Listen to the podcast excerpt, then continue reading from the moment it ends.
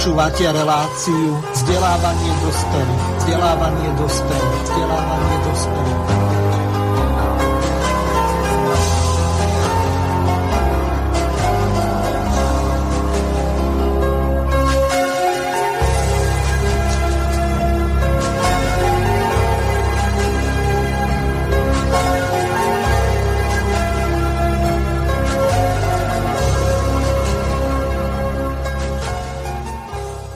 Vážené a milé poslucháčky a poslucháči, vítam vás opäť po týždni pri vypočutí si ďalšieho pokračovania relácie Vzdelávanie pre dospelých. Témou dnešnej relácie je národná identita.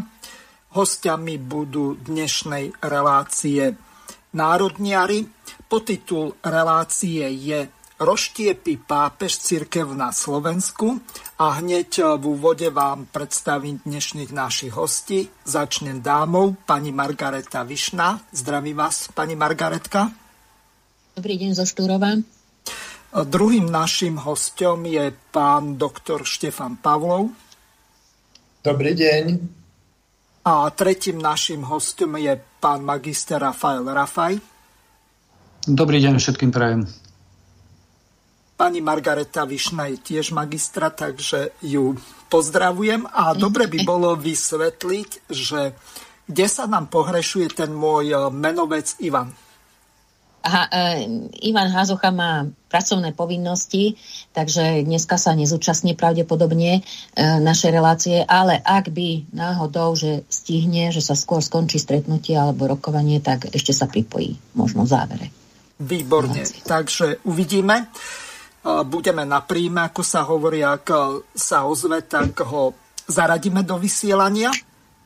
Začnem aktualitou. V podstate Peter Pellegrini mal záverom minulého týždňa jednu tlakú tlačovku, kde sa venoval zhodou okolností návšteve svätého Otca, tak si čas tejto jeho tlačovky, z toho jeho vystúpenia či preslovu vypočujeme. Dámy a páni, už len týždeň a pol delí Slovensko od jednej z najvýznamnejších medzinárodných návštev za posledné roky, ktorej budeme svedkom na Slovensku, a to je návšteva svätého otca Františka, ktorý k nám príde a e, strávi tu niekoľkodňový, veľmi náročný a bohatý program a prejde naozaj naše Slovensko od západu až na východ.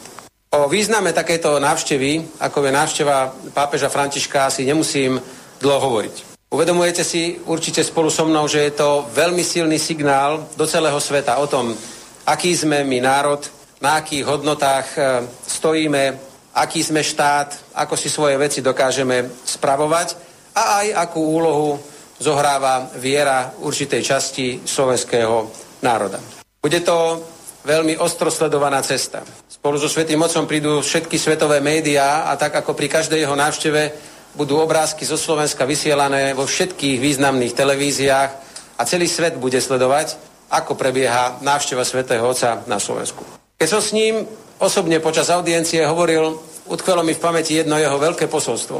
Aj smerom k slovenskému národu, keď povedal, že aj náš národ je ako strom, kde tá najstaršia generácia tvorí korene, stredná generácia samotný kmeň a korunu a mladí a deti tvoria listy a plody tohto stromu. A všetci žijú v symbióze a v jednote, pretože len tak môže fungovať e, živý organizmus a tak isto môže fungovať aj národ. Zjednotený e, v spoločnej myšlienke a spoločných hodnotách a zásadách. Je to silné posolstvo a taká metafora, ktorá sa dnes veľmi aktuálne dotýka aj Slovenska, pretože žiaľ, namiesto toho, aby sme aj túto návštevu očakávali v zjednotení, sme opäť rozdelení na rôzne tábory, čomu ale žiaľ najviac prispieva vláda Slovenskej republiky.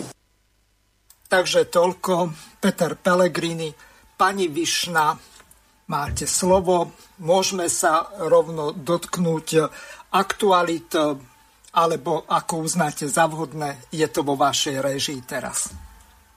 Áno, ďakujem. Ja len k tomu chcela by som sa chytiť toho slova, že čo povedal pán Pellegrini, že áno, že zase sme rozdelení, ale trošku z iného konca. pretože aj to, o čo budeme dneska hovoriť v relácii, tak je veľmi málo informácií, a čo to vlastne bude znamenať e, návšteva pápeža, aj všeobecne vzťah e, k Vatikánu, našich farností alebo e, našich spoluobčanov, menšinových predstaviteľov. Tak e, chcela by som sa toho potom neskôr ako dotknúť a rozvinúť tu, hoci nehovorí sa o tom. Hlavná téma je, áno, vieme, na čo, pre, prečo príde Svätý Otec, ale chcela by som sa dotknúť aj tejto takej má, málo známej témy. Pre naše médiá je to takmer ako tabu. Ale však nech povedia aj naši ostatní hostia k, k tomuto svoje názory a potom môžeme pokračovať aktualitami. Kto sa chce pridať? Pán Rafaj? Mm.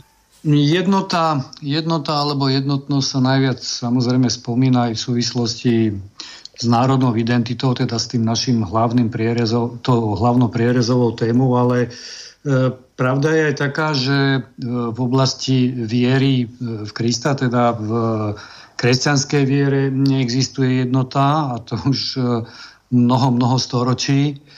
Takže v podstate hovoríme o jednej časti veriacich katolického vyznania. A takže dá sa povedať, že nie je to, nie je to niečo nové, s čím by možno neboli stotožnení, veď ešte pred päťdesiatimi rokmi tu bola objektívne istá averzia medzi evanjelikmi a, a katolíkmi, a tento trend vidíme, žiaľ Bohu, aj, aj vo svete, takže e, ten apel na jednotu, ak by, ak by nejaký bol, tak musel by mať určite presvedčivé jadro zo strany pápeža, aby, bol, aby tá výzva bola uveriteľná, pretože ja mám pocit, že e, nielen na Slovensku sme, či budeme rozčesnutí, ale ono je to aj v Európe, a e, možno niektoré tie až, až, až okaté prejavy mm, e, viery, ktorou sa chce priblížiť možno e, k Ježišovi Kristovi v súvislosti s umývaním a boskávaním nôh e, moslimov, aj v kontexte toho, čo sa vlastne deje, a vrcholilo to rôznymi teroristickými útokmi, tak e, neviem, či je to ten správny signál, ak tak mám povedať, ale myslím, že na Slovensku nebudeme riešiť a nebude riešiť tieto e, globálne veci. Tie sa udejú viac menej v Budapešti na tom svetovom eucharistickom e, podujati. Ja by som vás ešte doplnil, nie niekoľko storočí, ale úplne od začiatku. Ak si spomenieme no. napríklad na skutky apoštolov, tak už sa tí prví kresťania delili. Jedni boli Pavlovi, druhí boli Jakubovi, tretí boli Petrovi, štvrtí sa pridávali k Timoteovi a k ďalším. To znamená, že tá cirkev bola úplne od úmrtia Ježiša Krista, veľmi krátko po jeho úmrti, už rozframforcovaná na frakcie, a každý mal svoje vlastné učenie a presadzoval si svoj pohľad. Ale v podstate oni to vyriešili nejakým konsenzom na Jeruzalemskom kongrese alebo koncile, ktorý bol prvý, ale nechcem vám odoberať čas, nech sa páči, pani Višná, môžeme pokračovať, ak pán Pavlov nechce sa zapojiť do tejto témy. Ja by som nešiel do takých hĺbok, že ako to bolo za apoštolov. Cirkev, pokiaľ ja viem, v treťom storočí katolícka cirkev kanonizovala starý zákon a nový zákon, a vtedy sa to vlastne všetko zlialo ako do tej jednej homogénnej, do toho jedného homogénneho prúdu tieto všetky, ale necítim sa v tomto nejaký znalec, tak do toho nebudem zabiehať. Ja by som len si dovolil zdôrazniť, že návšteva Svätého Otca a a jeho stretnutie s verejnosťou a jeho vystupovanie pred verejnosťou, že všetky tie vystúpenia budú v exteriéri. Ani jedno, to nebudú, že omše v interiéri niekde v uzavretom priestore. A segregovať ľudí v exteriéri je podľa mňa nemedicínske a nevedecké. Ako, že vám nedovolia prejsť cez tú lúku, lebo nie ste zaočkovaní. Pani Višná, nech sa páči. No ja len spomeniem ako zo pár aktualít, ktoré som, na ktoré som naďabila, keď som sa pripravovala tiež na reláciu. Neviem, či ste zaregistrovali, že zase sa budú naplňať ďalšie práva menšín. Konkrétne ide o dopravné tabule. Už to bolo aj predtým avizované, ale teraz myslím, že pán poslanec Gyimesi avizoval, že už aj na cestách budú teda dopravné tabule s označením menšinou jazyk, jazyku. Znamená to v maďarskom jazyku teda. Tak e, toto je zase ďalší posun. Ja tomu inak nehovorím len maďarizácia, novodobá maďarizácia, pretože tu máme veľký tlak na štátny jazyk. E, vo vyše päťsto obciach... To nebolo zmenené, to len chce. No ale už pravdepodobne je aj novelizácia, lebo tam už dlhodobo sa na toto, o tomto hovorilo. Ale je to otázka času podľa mňa, aj keď e, len chce. Tam je veľká podpora. Myslím si. No, takže plánuje sa, hej, tak toto je také najbližšie, okrem toho zákona o národnostných menšinách. Teraz sa novelizoval aj školský zákon, kde sa definovala, definovalo národnostné školstvo. Čiže stále sa postupuje, postupuje napriek tomu, že tu máme veľkú diskrimináciu, tridsaťročnú diskrimináciu štátotvorného obyvateľstva v južných zmiešaných oblastiach a nič sa s tým nerobí. Naopak stále sa viac posúva tá diskriminácia, ale my ideme pravým opakom. Ešte teda ideme posúvať maďarizáciu. Um, ďalej, zaregistrovala som, že ono to každý rok býva, ale teda to pripomeniem, že dvadsiateho ôsmeho augusta sa v Žihárci uskutočnilo ako keby také slávnostné otvorenie škôl národnostných s vyučovacím jazykom maďarským v spolupráci s Rákócziho nadáciou. To je maďarská nadácia. Neviem, či je to štátna, vládna nadácia, ale pravdepodobne je, podobne ako e, fond e, Gábora Betlena. E, je to veľká, obrovská, e, obrovské združenie, však ešte keď sa k tomu stihneme dostať, tak si povieme k tomu ešte, o čo ide vlastne, ale e, poskytla tzv. Štipendium, čo je podľa, e, podľa našich informácií, napríklad tu Štúrove vieme, že dostávajú, to je verejným tajomstvom, že dostávajú deti, ktoré sa zapíšu do národnostnej ško- školy s vyučovacím jazykom maďarským, dostanú deväťdesiat eur ako zápisné, alebo teda to štipendium vstupné a školskú tašku, nie že obyčajnú školskú tašku, ale s nadštandardným vybavením. Čiže tohto roku toto Rákócziho združenie poskytlo toto štipendium a školské tašky pre tritisícšesťsto školákov na Slovensku, aj inde, samozrejme v Zakarpatsku dvetisíc, tisíctristo vo Vojvodine, v Sedmohradsku je to približne tak ako u nás, tam je tá e, maďarská e, menšina zhruba asi neviem, v takomto počte ako u nás. Ale teda približne v takejto sume. E, okrem toho, že Rákócziho nadácia poskytuje takéto štipendium, tak je to jeden veľký moloch. Tam je, neviem, koľko desiatky zamestnancov, majú svoje, svoje e, sídlo, neviem ani, kde to je, v jakom meste v Maďarsku, kde je vybudovaný celý areál športový, futbalové ihrisko, kryté, tenisové kurty, plaváreň, naozaj veľmi veľké kultúrne a športové vyžitie, pretože sa tam konajú každý rok letné tábory. A nie len, samozrejme, ubytovanie, reštaurácie a tak ďalej, nie len pre základné školy, aj pre stredné školy, vysoké školy, pre učiteľov. A dokonca teraz som zaregistrovala aj, že, neviem, či to je, myslím, že tento rok sa um, pripravil ten program Obce pre národné prežitie, kde vlastne sú um, účastníci, ktorí sú nejakým spôsobom naviazaní na samosprávy. Ale ešte sa chcem k tomu vrátiť, že, že aj materské, základné, stredné školy a tie tzv. Maďarské domy, pôvodne to boli vidiecké domy na Slovensku, asi to poznáte pod, e, väčšinou majú názov, aj to je vypísané, že Tajhas. No a aj tieto školy, nie len školáci, dostali podporu a bolo to vyše stotridsať, alebo je to vyše stotridsať týchto škôl, aj ten zoznam, aj o Rákócziho nadácii e, sa, e, si viete naklikať na stránkach rákóczi soveček bodka org, myslím, tak je tá, tá, ale však zadáte do vyhľadávača, on to vyhľadá a všetky tieto informácie sa tam dajú pekne nájsť. A e, tento rok sa teda organizovalo stretnutie aj v rámci toho programu Obce pre národné prežitie. Samozrejme ide o obce mimo Maďarska, na územiach s maďarskou menšinou v zahraničí. A hlavným cieľom tohto, týchto prednášok je snaha o to, aby bola preskúmaná úloha obcí vo vnútroštátnej politike. To znamená, že vo vnútroštátnej daného štátu. To znamená, že takto nepriamo oni chcú vstupovať do vnútroštátnej politiky a samozrejme e, predstaviť istú takú predstavu o osvedčených postupoch, ako postupovať v rámci e, toho národného, tzv. Národného prežitia. Tak to sú už naozaj podľa môjho názoru veľmi závažné veci. Nepriamo, nepriamo sa vstupuje do, do vnútroštátnej politiky. Navyše e, máme tam aj v tomto združení, dokonca predsedníctve tohto Rákócziho združenia, člena Petra Oriho z es em ká, čiže ktorý má istotne e, maďarské občianstvo.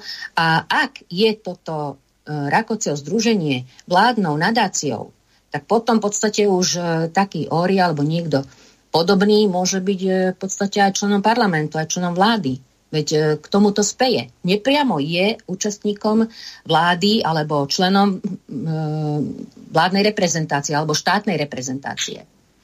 No a samozrejme to už tí, ktorí vedia, tak sú trošku, trošku informovaní, asi si vedia predstaviť, čo sa tam robí v týchto letných táboroch. Tak sú to v prvom rade prednášky. Samozrejme je to celá veľká propaganda. O Trianone, o, o tých vymyslených mytologických dejinách maďarských. Uh, neviem z akého dôvodu uh, tam chodí prednášať napríklad minister obrany. Neviem si predstaviť, nikde som sa nedopátrala zatiaľ, čo tam asi môže hovoriť taký minister obrany. Že tam hovorí štátny tajomník pre verejné vzdelávanie, alebo jak to tam majú oni tie oddelenia. Ale čo tam robí minister obrany? No, ďalej je tu uh, nový, oni majú, neviem, osemdesiat programov, alebo koľko toto, toto Rákócziho združenie. Najnovší je program pre novorodencov. Tak predpokladám, že bude pokračovať, aby sa zaciklil alebo uzavrel ten cyklus podpory pre, pre občanov iných štátov, ktorí sú maďarskej národnosti. Zrejme to bude najbližšie program pre rodiny, ktoré ešte nemajú deti alebo ktoré očakávajú prírastok. Lebo vyzerá to tak, že teda už sú to deti, žiaci, ško- rodičia, teda ešte nie, ale učitelia. Teda už očakávam, že to bude asi nejaký program pre rodiny. No a keď si pozriete aj tú stránku, tak je tam mapa, kde vlastne existujú také vysunuté organizácie alebo pobočky tohto Rákócziho združenia. Na Slovensku som ich narátala, neviem, do šesťdesiat organizácií, ale je to, je to aj v iných štátoch okolitých, je to veľké kvantum, veľký počet týchto združení. Samozrejme fungujú tieto združenia alebo teda tieto pobočky pri školách alebo pri obecných úradoch a takto pekne vedia veľmi, veľmi šikovne priamo vstupovať do, dokonca e, do vnútroštátnej politiky. Takže toto sú podľa mňa dosť závažné informácie. Nikoho to nezaujíma. My ideme ďalej dávať ako ďalšie dopravné tabule, ďalšie, ďalšiu dvojazyčnosť aj v obuckách a ďalej pokračovať tejto maďarizácie. Napriek tomu, že tu máme takýto silný tlak, alebo sa nechce robiť nič proti tomu, neviem, ale médiá o tom mlčia, nikto nič o tom nepíše, nehovorí sa o tom. Takže ak máte k tomuto ešte niekto nejaké pripomienky alebo iné aktuality, ktoré ste zaregistrovali, a potom sa môžeme zahryznúť do našej témy.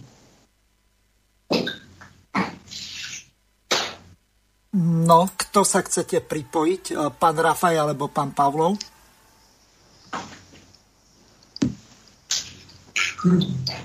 Ja som čítal ten Gyimesiho návrh o tých tabuliach a ja som to pochopil tak, že smerové tabule v obciach, že v obci tabuľa obecný úrad, hasičská zbrojnica, že tie budú po maďarsky. Nie, nie, ako, ja som... nie ako dopravné značky v zmysle dopravnej vyhlášky. Ja že som tab... toto videla, že dopravné uh, tabule. To znamená, smerové. Pani Višná, aby sme si to ujasnili, rozumiem tomu správne, napríklad smerová tabuľa so šípkou do nejakej ano. obci, tak bude aj ano. slovenský, aj maďarský. Áno, takže ano. Bude modré, tá, tá... modré dopravné. Áno, dobre.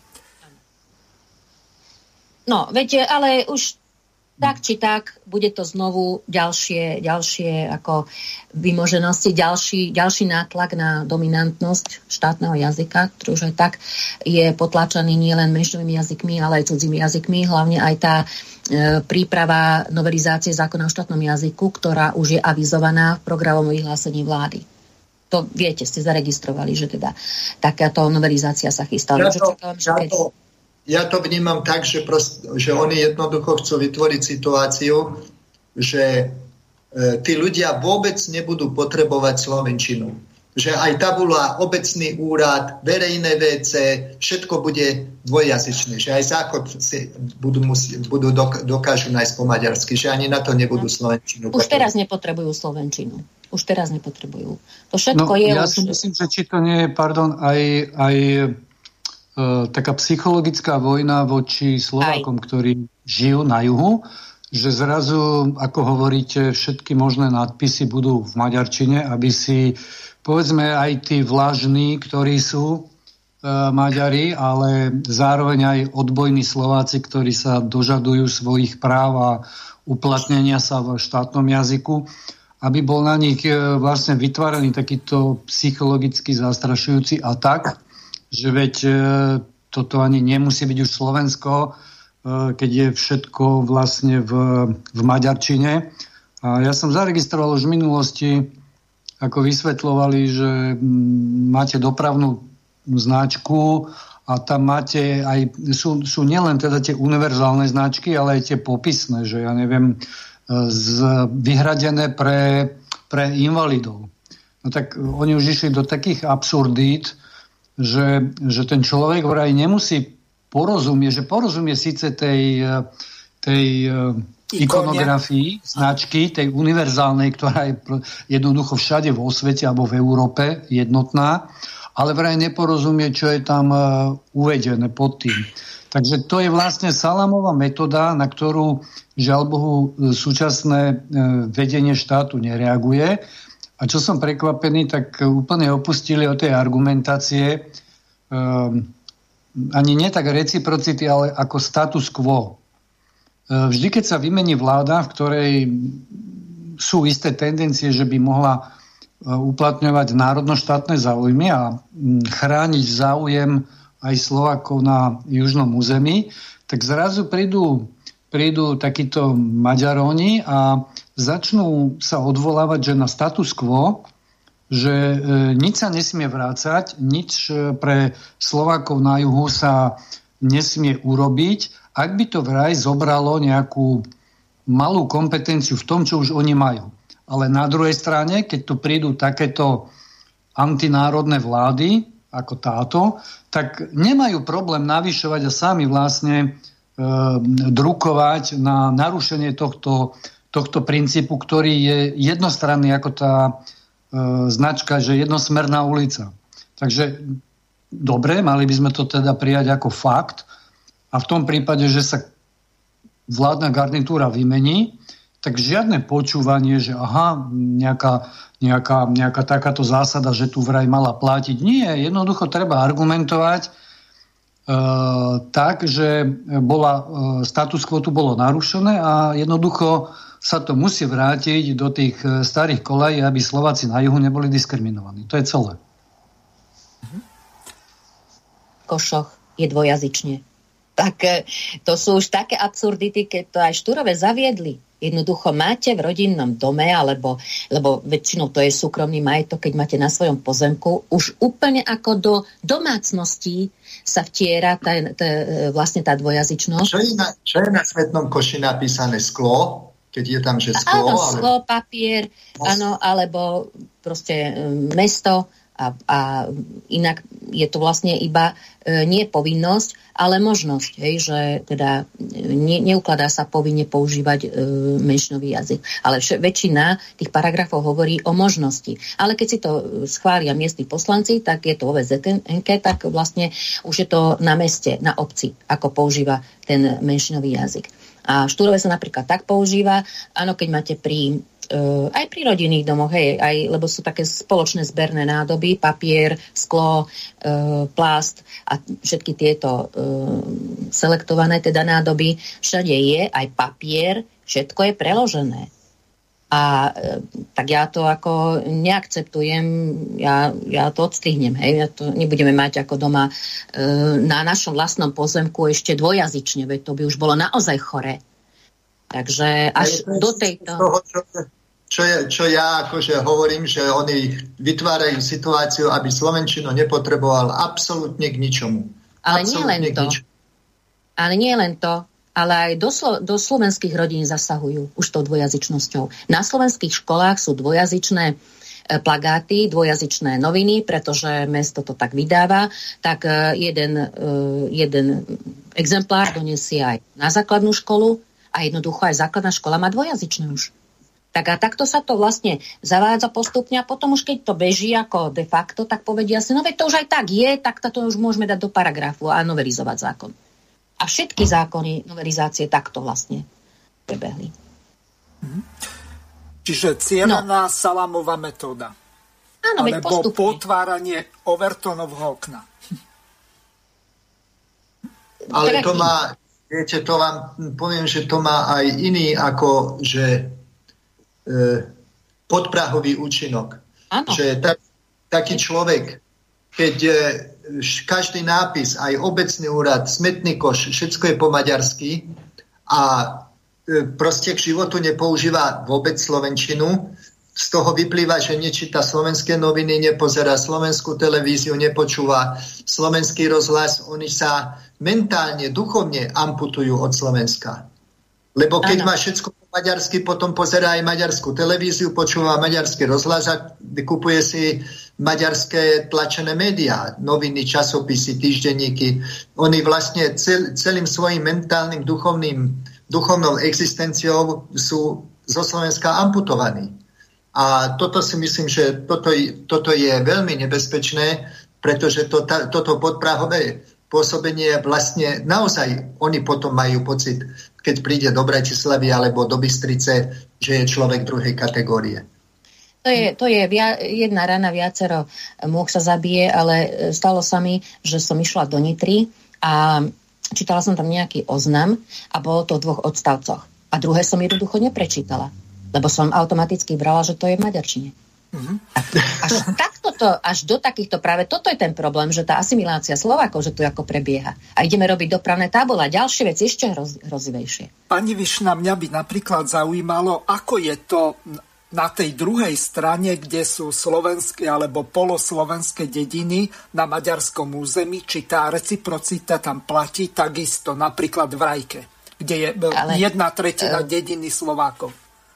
Údajne aj tam majú aj časopis, no, miestne noviny, ako som počula, tam jedného člena nášho, ktorý tam žije, a údajne aj tam teda majú dvojazyčné e, noviny, teda už hneď v slovenčine, dokonca aj tam slovenská redaktorka nejaká, ale pointa nie je v tom, že dvojazyčnosť, oni si to môžu dovoliť už proste. Tam to tak pevne držia v rukách e, tí vládni predstavitelia, aj ten štát, e, to vedenie, akákoľvek vláda sa vy, vystrieda. Tam si môžu dovoliť niekde, e, niekde v, jednom, v jednej obci nejakú dvojazyčnosť. Tam vôbec absolútne e, to nemôže nejako ohroziť. Potemkinovský princíp Potemkinovej. Áno, a, a hlavne ukážeme zahraničiu, aký sme my e, tolerantní. Takže tam je tá pointa, že e, pokiaľ držia v rukách ako pevne e, tie národnoštátne záujmy, tak sa nič nemôže diať. A v Mlínkoch je to veľmi podobne. Ale tam sú tak kontrolovaní, tak strážení, že tam už ani si nepipnú tí Slováci, ktorí tam sú. Takže to je tam katastrofa. A to o reciprocite nemôže byť ani reči, ani náhodou. Veď to poznáme tú, tú situáciu. Hm. Takže by sme mohli prejsť, hádam, do tej hlavnej témy. Ja som si pripravila, keď som aj, sa pripravila na reláciu, taký úvod, e, taký výcud z toho, teda z celej tej témy. Menšinoví maďarskí duchovní, farnosti, združenia a politici s nádejou upierajú zrak pápežovi Františkovi a jeho návšteve Slovenska dvanásteho septembra. Infantilne a s opätovným koledovaním si o problém veria, že pápež tento raz podporí ich tridsaťročné modlenie sa, ale hlavne politickú činnosť za nezávislé maďarské biskupstvo a maďarského biskupa na Slovensku. Propaganda a úmysly za rozštiepenie cirkvi na Slovensku na etnickom princípe pritom siahajú dnes až na najvyššie cirkevné pozície. Žiaľ Bohu, hneď si to povieme. Jej reprezentanti sa neštítia kompromitovať podporou pochybnej a vlastizradou zaváňajúcej činnosti bez povšimnutia kompetentných orgánov. Sme však v skutočnosti naozaj až tak ďaleko od vyhlásenia nezávislého a súvislého územného maďarského biskupstva Slovenskej republike. Tak to je taký úvod do relácie, ktoré ma tak napadlo, že asi, asi toto bude tá hlavná línia.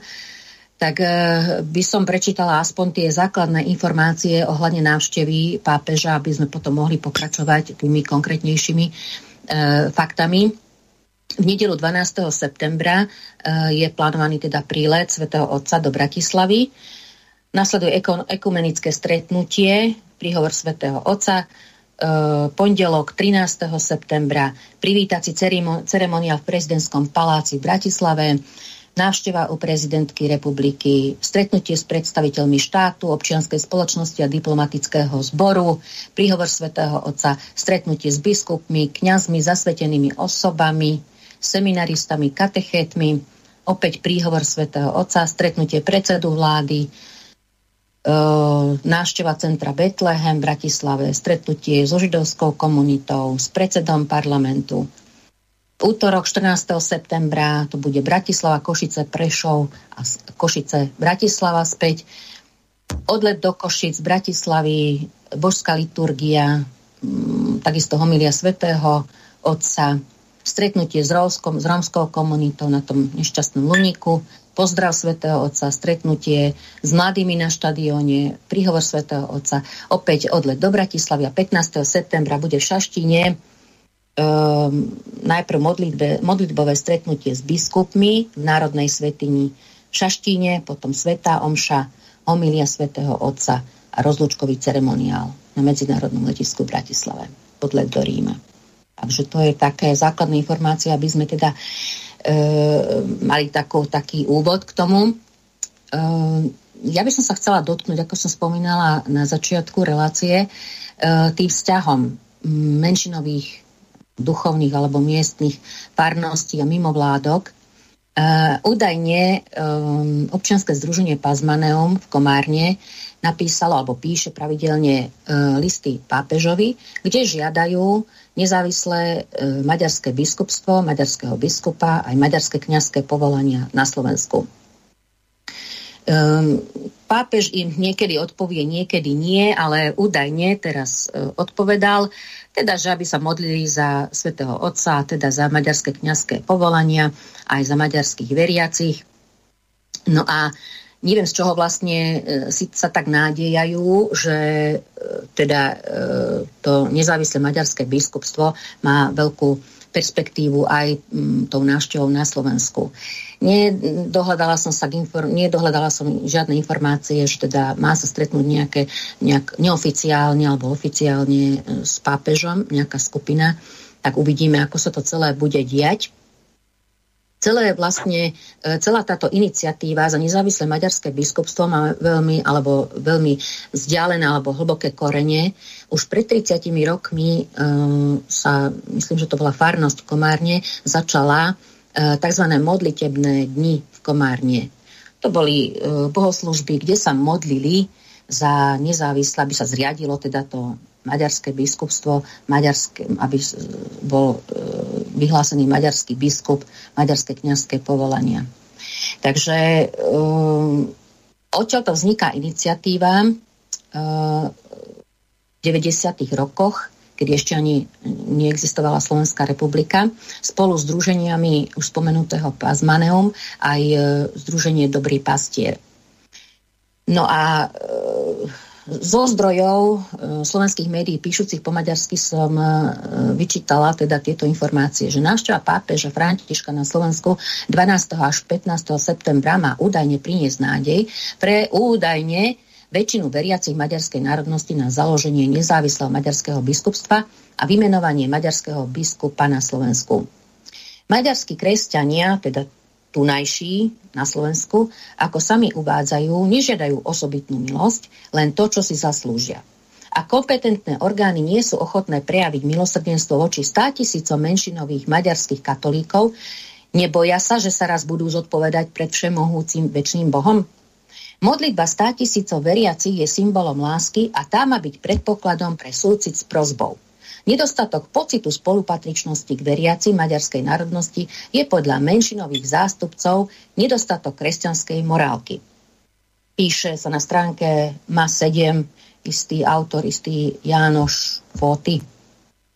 Takže oni vlastne vychádzajú z toho, čo pre nás je podľa mňa úplne nepredstaviteľné, že to povinnosť vlastne založiť to maďarské nezávislé biskupstvo. Inak sa budeme zodpovedať pred večným Bohom a teda môžeme byť aj potrestaní za toto.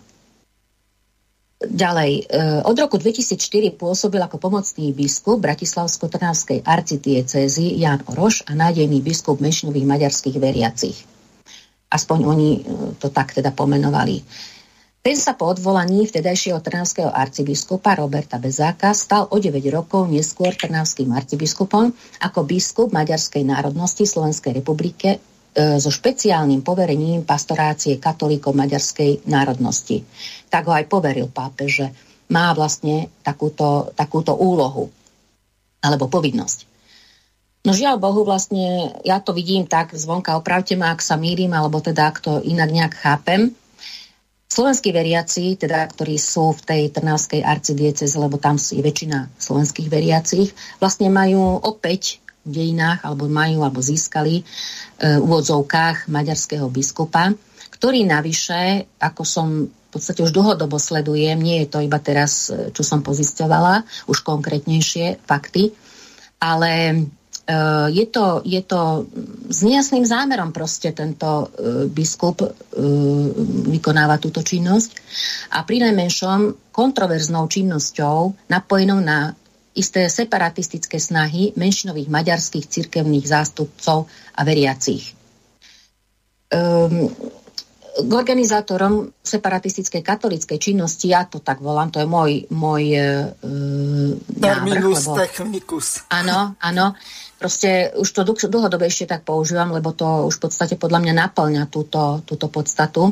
Čiže k týmto organizátorom, k tej komárňanskej farnosti, aj podpore pána Oroscha, keď ešte nebol e, biskupom, sa pridali aj e, neskôr aj tá nadácia Dobrý pastier, je pravdepodobne pravidelným prijímateľom bohatých dotácií maďarskej vlády a rôznych štátnych maďarských fondov a nadácií, ako sme spomínali fond e, Gábora Betlena. E, pridalo sa postupne, to samozrejme narastalo, lebo v deväťdesiatych rokoch začali tie modlitebné dni, tak sa postupne ako urobila celá z toho celý taký balík. E, boli to potom aj regionálne modlitebné podujatia. Uh, tie modlitebné dni sa vlastne konali aj v iných obciach, nie iba v Komárne. Kresťanské rádio Mária sa pridalo. Poprvýkrát, možno si pamätáte, to nebolo tak dávno, sa štátna uh, verejnoprávna televízia odvysielala naživo bohoslužbu v maďarskom jazyku, ktorá sa končí štátnou hymnou Maďarskej republiky. Neviem, či tam odznela aj teda tá hymna, ale uh, oni to stále majú tieto bohoslužby tak, že sa končí maďarskou hymnou. Či to odvysielala aj televízia, to bola neviem. Bola kresťanská alebo protestantská? Bola kresťanská alebo kalvinská? Kresťanská, pokiaľ viem. No, uh, takto áno, pýta sa pán Pavlo, či katolická alebo katolická, reformovaná katolická, kalvinská. Áno. Katolická. Áno. Katolická. Dobre. Uh, no proste uh, robí sa okolo tohoto celá propaganda. V rámci týchto modlitebných dní v priebehu tých tridsiatich rokov slúžili omšu v Komárne, samozrejme ako nadriadený, alebo jak by som to nazvala podľa tej hierarchie, arcibiskup Ján Sokol aj emeritný biskup rožňanský Vladimír Filo. No a najnovšia informácia, to len hovorím také fakty, že kde sa všade vlastne objavuje aj tá spolupráca s tou trnavskou arcidiecezou a aj s trnavským biskupom. osemnásteho septembra, teraz po návšteve pápeža na Slovensku, ktorý je tento rok je vlastne vyhlásený e, za rok spomienky na Esterházyho, stodvadsiate výročie narodenia. A v roku konania už spomínaného Medzinárodného eucharistického kongresu v Budapešti sa opäť uskutoční púť do pútnického centra odsúdeného kolaboranta Esterházyho do Dolných Obdokoviec. A táto púť sa opätovne spája s menom arcibiskupa Trnavskej arcidiecézy a duchovného otca slovenských veriacich Jána Oroscha. ktorý by mal byť hlavným celebrantom. Tak neviem, povedzte, vy ste tu aj, myslím, že aj veriaci, či je toto v poriadku, lebo ja sa teda pýtam, že či toto je naozaj... Um, Či to je v poriadku, že vlastne uh, trnavský alebo arcibiskup slovenskej diecézy alebo biskupstva, alebo to je jedno, akej, akej tej uh, cirkevnej uh, diecézy alebo teda toho, toho, tej oblasti ide sa podieľať na rehabilitácii takého, takej osoby, ako bol Esterházy. Pán Rafaj. Či to... Či to... No...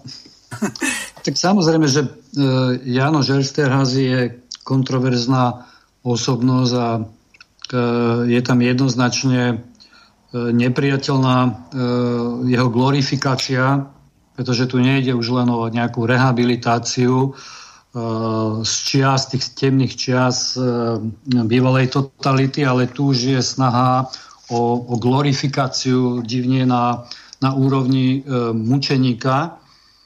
Hoci on, on nebojoval proti komunizmu, ale on bojoval predovšetkým, ešte aj keď bol poslancom Slovenského snemu, za čisto, čisto maďarskú otázku. Čiže je to vlastne trianonský a podtrianonský politik, ktorý neprekročil tieň Trianonu.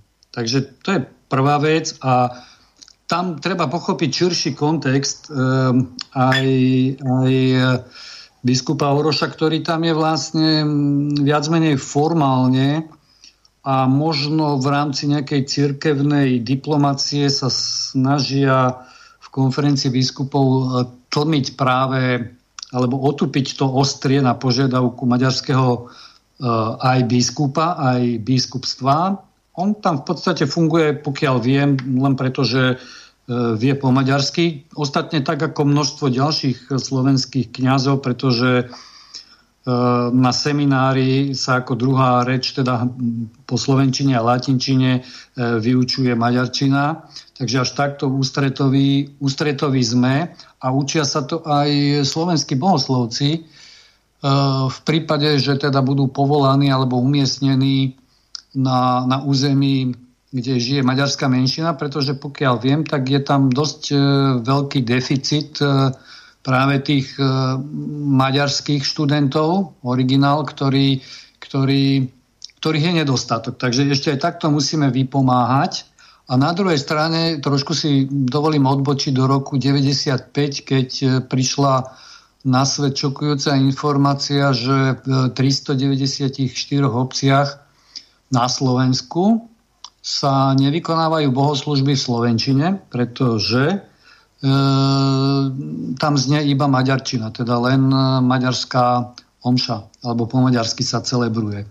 Takže neviem, koľko je ešte takýchto, takýchto obcí, či už to cirkev odstránila za tých dvadsaťpäť rokov, ale to len na vyrovnanie stavu, že nemali by sme byť v nejakej defenzíve a tieto tlaky na maďarské biskupstvo v podstate nie sú, nie sú ani tak záležitosťou tridsiatych rokov, to po uvoľnení samozrejme pádu železnej opony, ale ono to naozaj súvisí ešte a ide to k Trianonu, keď e, snažili sa zneužiť e, a využiť e, kardinála, kardinála Jána Cernocha, ktorého Maďari zásadne uvádzajú iba ako Jánoša Cernocha, ešte aj v tej transkripcii ich maďarskej. Hoci len pripomeniem poslucháčom, on sa narodil v Skalici.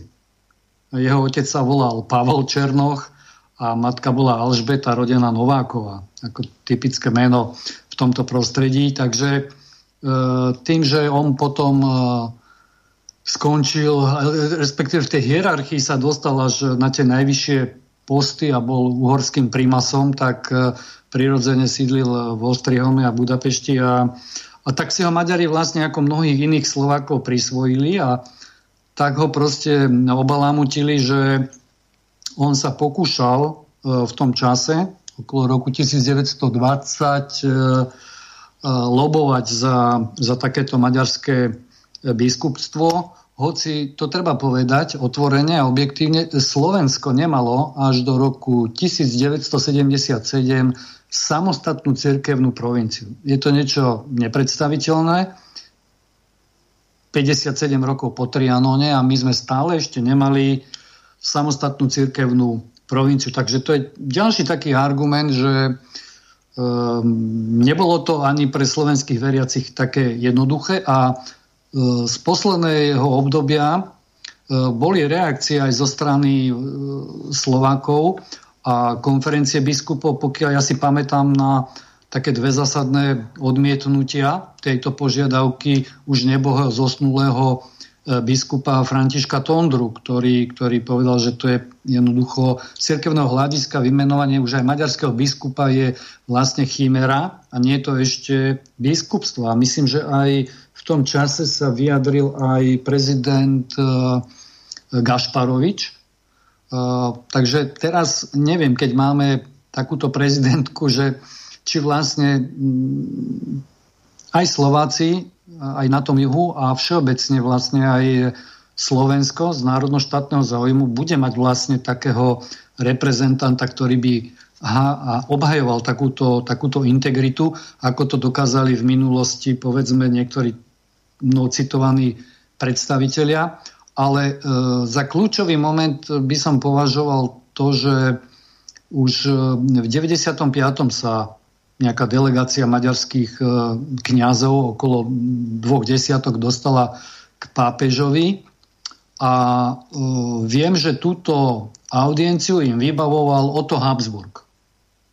A čo je zaujímavé, keď ste hovorili o teda Esterházym, tak myslím, že to je jeho, jeho dcéra Alice Esterházyová, ktorá sa aj na pôde Európskeho parlamentu e, usilovala a bola aj vypočutá, mala tam nejaký prejav o o rehabilitáciu Esterházyho. Takže Maďari nemajú problém využívať všetkých svojich lobistov aj na báze bývalej aristokracie na, na tie svoje ciele. A potom sa môže stať, že naozaj niekoho takého neznalého problematiky môžu zlomiť, pretože oni lámali už aj Jána Pavla druhého. A on im síce tak povedal, že dobre, teda nech sa držia tej svojej e, identity jazyka, viery a kultúry svojich predkov, ale zároveň im jasne odkázal, že majú byť dobrými občanmi svojej krajiny. To znamená e, dobrými občanmi Slovenskej republiky. No a ja si myslím, že e, tie, tieto požiadavky na...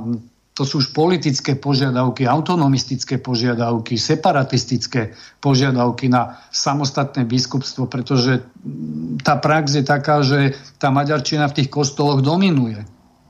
Takisto, takisto majú zástupenie de facto v nejakom takom patronátnom biskupovi Oroschovi.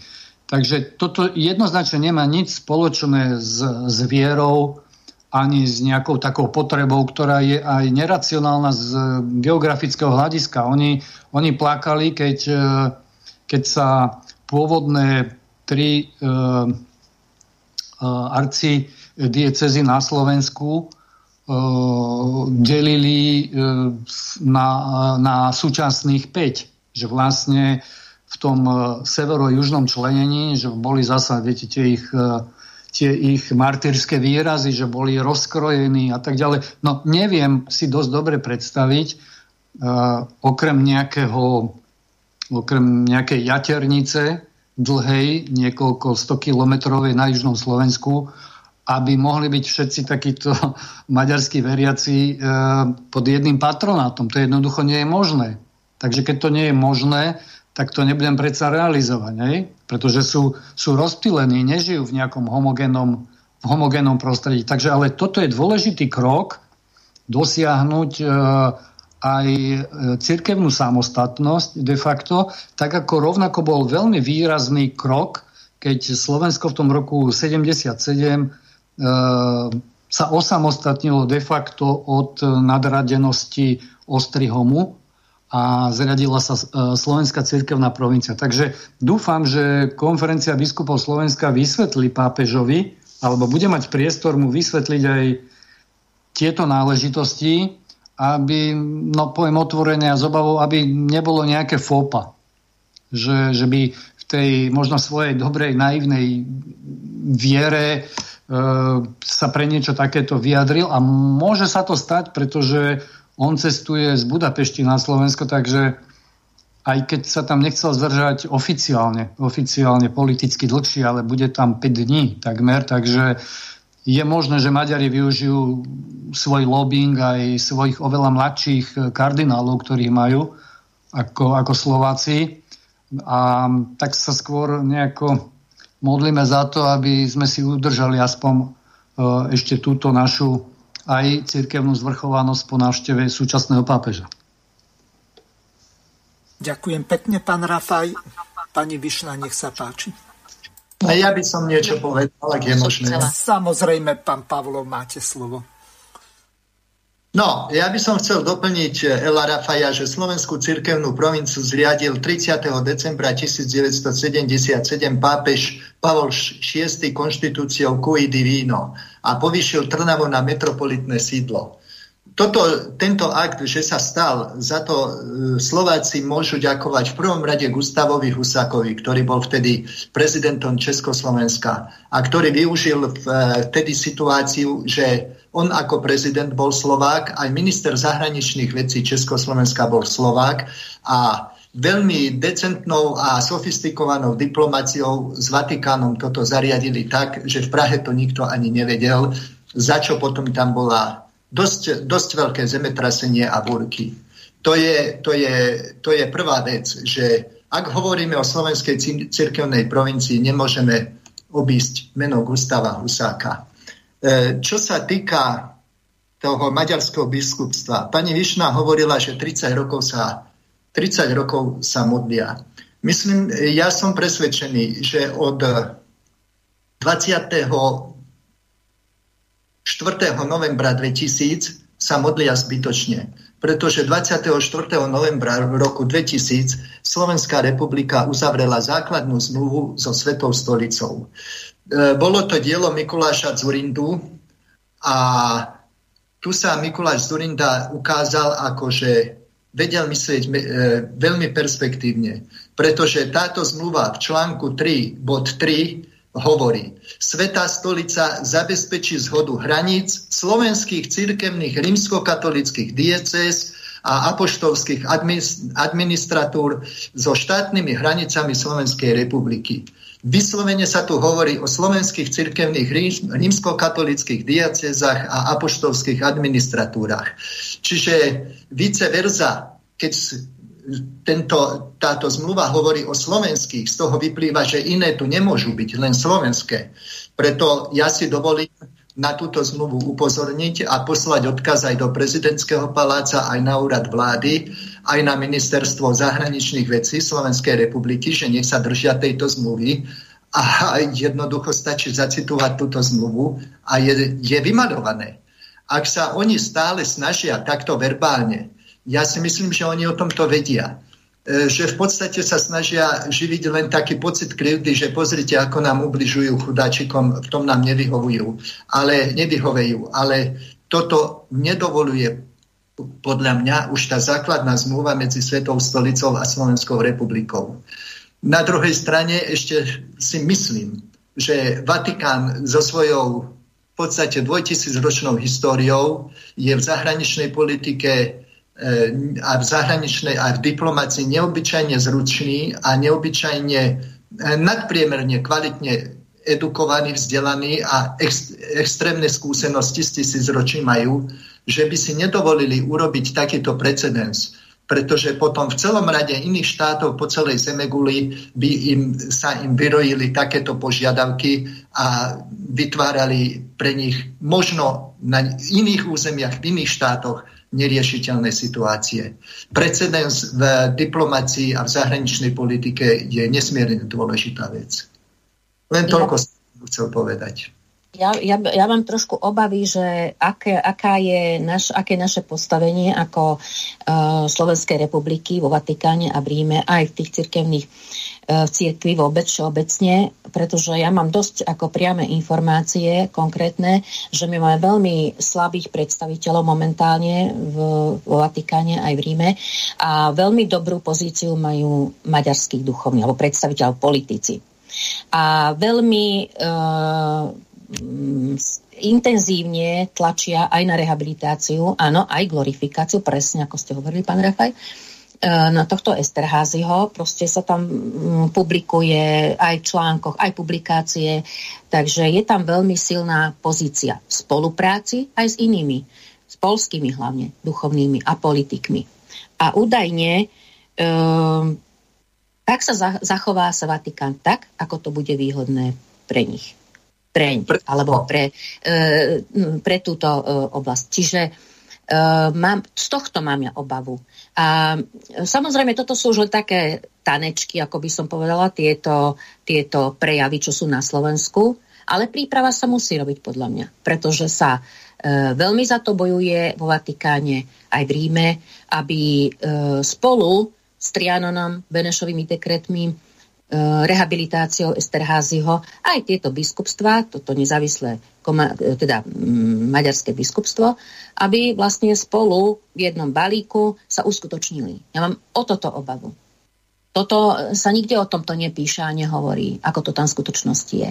Ale jednoznačne ťaháme za kratší koniec ako Slovenská republika. Údajne máme tam veľmi e, nevýhodnú pozíciu. A ešte toto som chcela, e, ste spomínali, pán Rafaj, že pán Orosch, áno, a ja to tak vidím, aj sa to snažím tak vnímať, že ako keby nastavovali taký blok celej tejto uh, činnosti alebo tejto propagandy a tejto snahy. Len či to musí byť až tak, až tak ústretové. Či to, či to je, lebo to už v podstate je tam podiel dosť výrazný. Veď v tých dolných, ob, dolných Obdokovciach, neviem, či to poznáte, tú Kalváriu, tam je to vybudované celé, celé také hniezdo. Veď tam pochovali akože telesné e, pozostatky Esterházyho a okolo toho sa robí neskutočná propaganda. A na tomto všetkom sa podielajú aj z nitrianskeho biskupstva. E, pomocný biskup, lebo akú má pozíciu?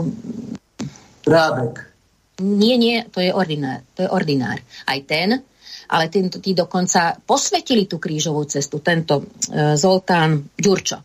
Už nie je pomocný biskup, ale keď bol ešte v dvetisícsedemnásť, alebo kedy sa to od, e, poklepalo základný kameň, alebo kedy sa to od, odhalovalo tá, tá kaplnka Svätého kríža, myslím sa to volá. Samozrejme, tam bol účastný aj pán Orosch. Či si môže dovoliť, viete si to predstaviť, že by sa to takto dialo v Maďarsku, alebo v inom štáte?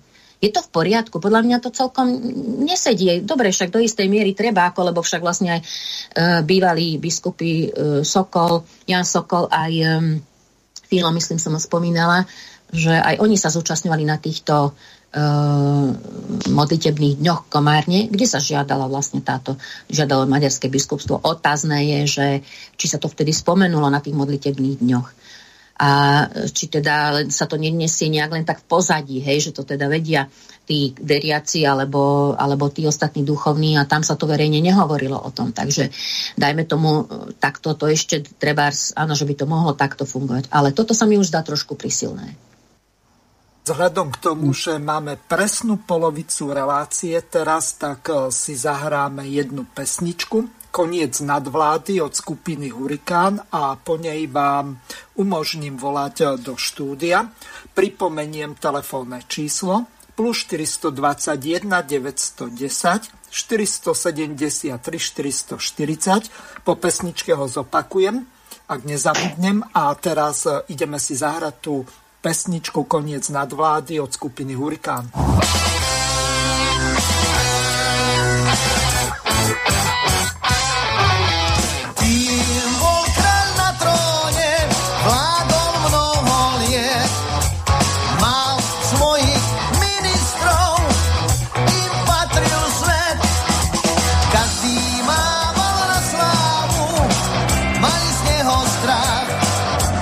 Právo bolo pre mocných, pre ostatných tak.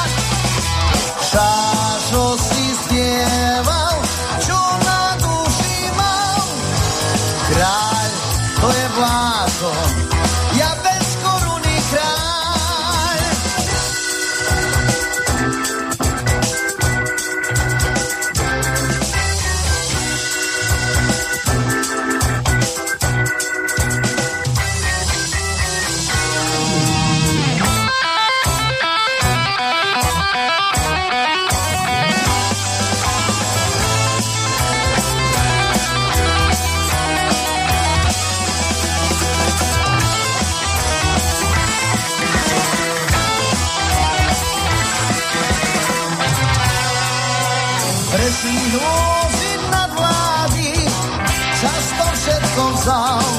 Z kráľa Šašo, Šaša kráľ, kto by to povedal? Šašo si spieval, čo na duši mal. Kráľ, to je blázon, ja bez koruny kráľ. Ha, ha.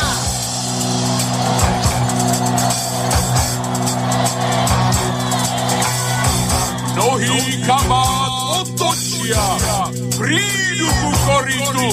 Včera som nebol, kde zústávam na čele zástupu.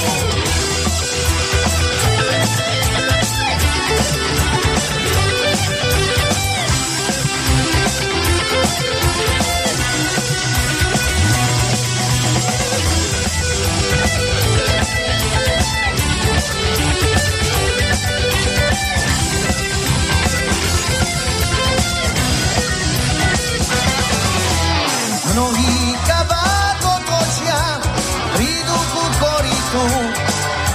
Včera som nebol, dnes už som na čele zástupu. Šašo si spieva, čo na duši má. Kráľ, to je blázon, ja bez koruny kráľ. Šašo si spieva, čo na duši má. Kráľ, to je blázon, ja bez koruny kráľ.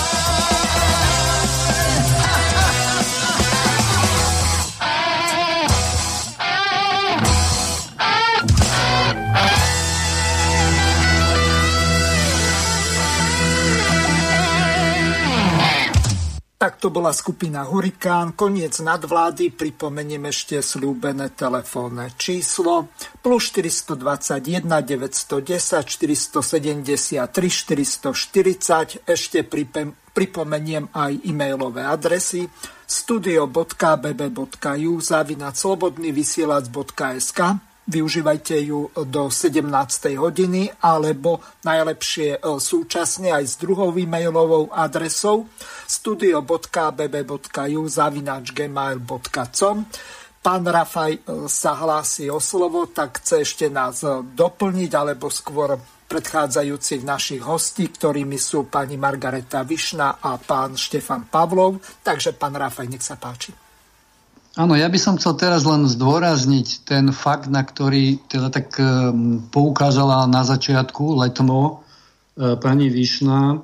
A to je vlastne, to sú tie politické korene tej požiadavky na maďarské biskupstvo a tie sa viažu striktne na maďarské kresťansko-demokratické hnutie, kde bol predsedom od začiatku Béla Bugár a on dokonca bol chvíľu predtým v klasickom ká dé há a pravdepodobne to em ká dé há, to maďarské ká dé há, na to, aby sa odlíšilo od dosť silného Durajovho krídla alebo strany Edite Leš, čiže spolužitie, tak potrebovali viazať na seba tých cca tristosedemdesiat tisíc maďarských katolíkov, tak vlastne im predostreli takýto chimerický plán, že však vznikne biskupstvo a to bola vlastne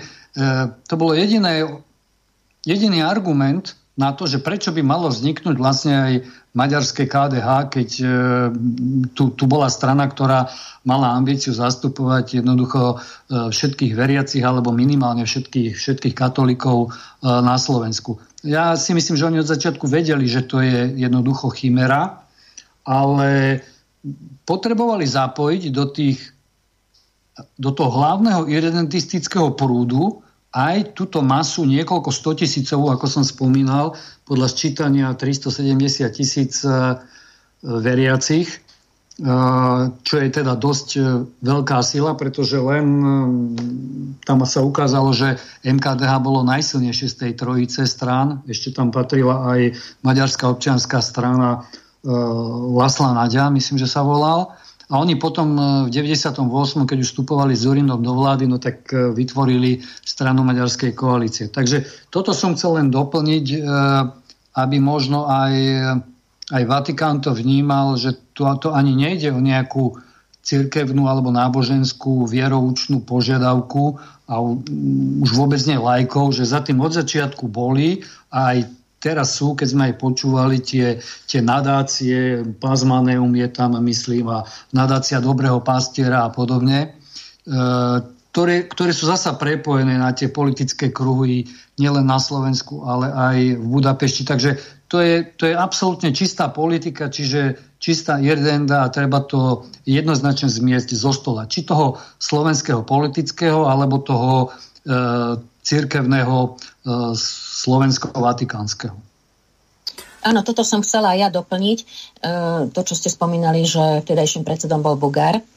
Ale ja spomeniem, teda už budem pokračovať to, čo ste už načali s tým kresťansko-demokratickým hnutím maďarským, že vlastne takáto žiadosť o maďarské biskupstvo aj vzniklo s konkrétnym náčrtom samostatnej územnej oblasti, aj z údajne s päťdesiattri tisíc podpismi veriacich a obrátili sa na vtedajšieho svätého otca Jána Pavla druhého.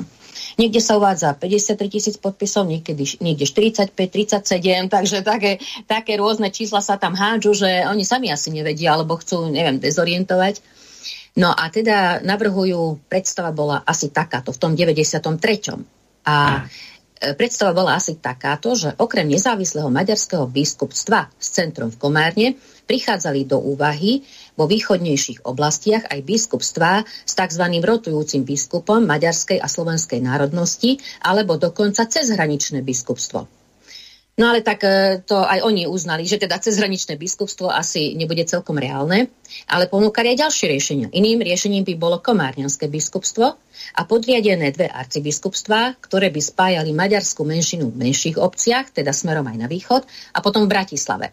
Údajne tento model má vraj už svoj precedens v minulosti v Ríme. To, čo ste spomínali, pán Pavlov, že nie je e, model, ale údajne, že je. Neviem, jediný zdroj, ako čo, čo, čo som našla, že teda spomína tento e, účastník, alebo priamy účastník týchto procesov deväťdesiatych. Püspöki, lebo jak sa volá Peter Püspöki. To, e, to mám priamo z, z, zo spomienok tohto Petra Naďa Püspökiho a e, vydalo Fórum inštitút, Fórum inštitút pre výskum menšín Šamorín pod názvom Zmena režimu a Maďarov v Československu. No a ten vlastne spomína, že aké, čo konkrétne navrhovali. No a údajne Vatikán považoval túto požiadavku za opodstatnenú a zriadeniu biskupstva bol naklonený. Dokonca aj istý vysoký cirkevný predstaviteľ v Prahe uviedol, že Maďari majú právo na určitý druh cirkevnej autonómie. No a e, potom spomína tento Püspöki, spomína ešte aj ďalšieho som našla, teda, kde vyslovene ako si spomínajú na, tieto, na, tieto, na túto činnosť a, a teda e, žiadosť o maďarské biskupstvo, že ale neúspeli nakoniec, pretože e, vo Vatikáne mali, mala veľmi silné, po, silné pozície, postavenie a pozíciu slovenská, slovenská zahraničná teda reprezentácia.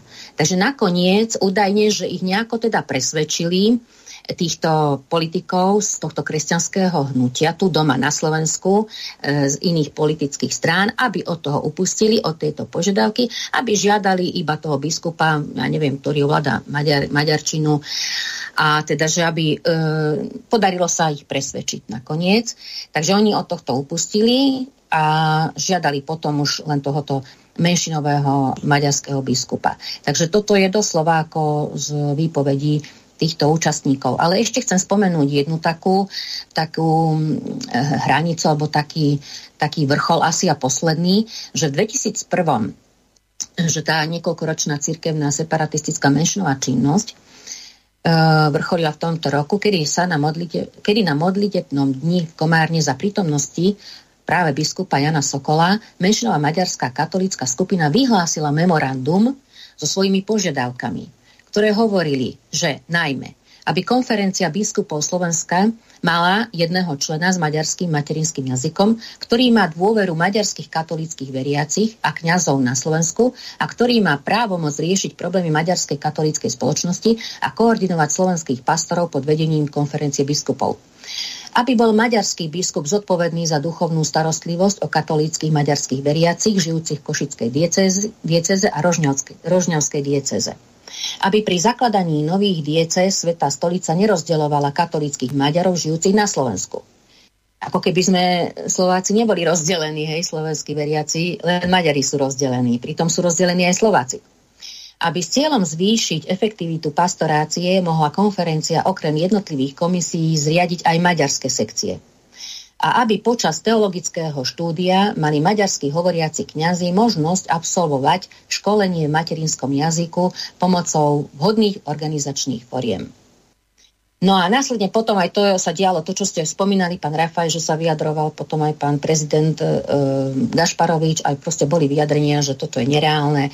Ozaj sa potom tá šanca minimalizovala a až nakoniec to skončilo, myslím, že to boli už potom posledné také, také vyhlásenia, aj také fakty e, okolo tohto maďarského biskupstva, že e, po tomto vyhlásení memoranda hovorca konferencie povedal, že téma maďarského biskupstva už tri roky nie je aktuálna a na to po tomto vyhlásení o päť rokov, to bolo myslím dvetisícosem, prišlo, došlo k reorganizácii cirkevných diecéz práve tým severo-južným smerom.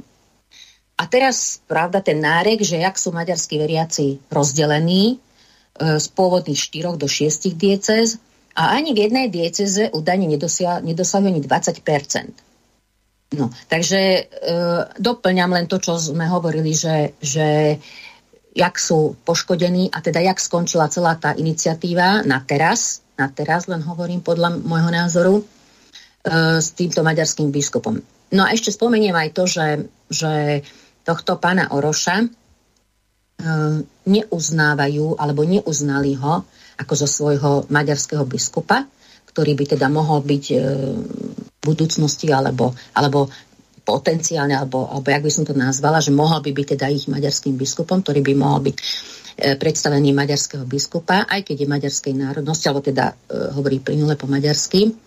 Takže modlitebné dni a celá táto propaganda, činnosť, úsilie, snaha pokračujú. No a jaká je situácia stále na týchto farnostiach, na zmiešaných územiach? Keďže som robila desať rokov redaktorku pre rôzne televízie, pre mestskú televíziu, aj sme robili rozhovory s pánom Oroschom, keď ešte pôsobil túto v Štúrove, tak veľmi solidný, veľmi, veľmi múdre, múdre kázne, veľmi rada som s ním robila rozhovor, musím povedať, lebo veľmi inteligentne sa vyjadroval, už tedy ten potenciál bolo u neho vidieť, že má trošku ako na vyššiu, vyššiu pozíciu. No ale to neznamená, že by teda bola tá pozícia tá, tá, tých veriacich tuto nejaká e, nadštandardná, pretože e, neviem o tom, alebo aj v iných obciach neviem o tom, že by tu bol niekedy e, slovenský kňaz. Boli tu tí pomocní pomocní tí pomocníci, alebo jak sa to volá, neviem, jak to má presný názov, dvaja bývajú niekedy kapláni. Kapláni, áno, že teda e, sú slovenskej národnosti, alebo Sloven, Slováci, ale nikdy, nikdy nebol tento kňaz alebo ten dekán, ktorý už má viacej farnosti na starosti, že by bol Slovák. A tak toto je aj inde. A potom, kde, by, kde žije niekoľko tisíc Slovákov, a kedy budú mať svojho slovenského kňaza? Kňaza, ktorý vlastne vedie celú tú pastoráciu, lebo tuto sú ďalšie veci, ako funguje tá farnosť v jednotlivých obciach. Veď e, zblízka to vidím, ako to funguje. Jednoducho pastorácia funguje iba pre e, deti maďarskej národnosti a maďarské, teda národnostné školy. Takže tuto sú úplne vylúčené ako z tohto celého diania slovenské deti. Takže takáto je e, situácia a aj inde, nie iba v Štúrove. A e, nehovoriac o tom, že tuto ešte možno, že v Štúrove to som nezaregistrovala, ale v Šamoríne tam bežne ako sa vyvesuje maďarská vlajka počas nejakých sviatkov na kostole. A zákon e, síce nepovoluje e, používanie za istých samozrejme podmienok cudzích štátnych symbolov, ale boli aj podania, viem o tom, že boli podania na takéto vyvesovanie maďarskej vlajky. Ale ministerstvo vnútra, keď zisťovalo stav, maďarská vlajka už nebola nikde, zistilo, že skutok sa nestal. Darmo sme posielali aj fotky, aj keď teda boli podnety, aj z Matice sa dávali podnety, tak jednoducho e, sa to zahralo do autu. Skutok sa nestal. Takže buď ten zákon je deravý, alebo nie je politická vôľa a čin. Čiže ide to až, až do takej e, krajnosti, samozrejme, nie, iba, e, nie je to iba maďarská vlajka alebo zastava, ale je to aj tá tzv. veľkomaďarská e, svetoštefanská koruna a maďarská hymna automaticky. Nehovoriac o tom, že čo sa tam káže. To sú vyslovene politické kázne. To som už spomínala, že pastorácia detí maďarskej národnosti, to, to, to, je, to je bežné ako. A tu ťaháme za kračí koniec. A to ide, to je desiatky rokov, tak toto funguje. A samozrejme s jediným cieľom znovuzrodenie veľkomaďarského národa a veľkomaďarskej ríše. To aj tá podpora, ktorá e, prichádza z Maďarska, je chápaná, nemôžeme ju my chápať z nášho etnocentrického pohľadu, ako ju bežne ľudia chápu. Však to je podpora na kostoly, na činnosť, farnosti a tak ďalej. Ale oni vyslovene túto podporu, aj keď je to finančná, na rekonštrukciu e, nejakého kostola, je, je ako keby na obnovu maďarského národa. Takto to celé treba vidieť, lebo takto to oni chápu.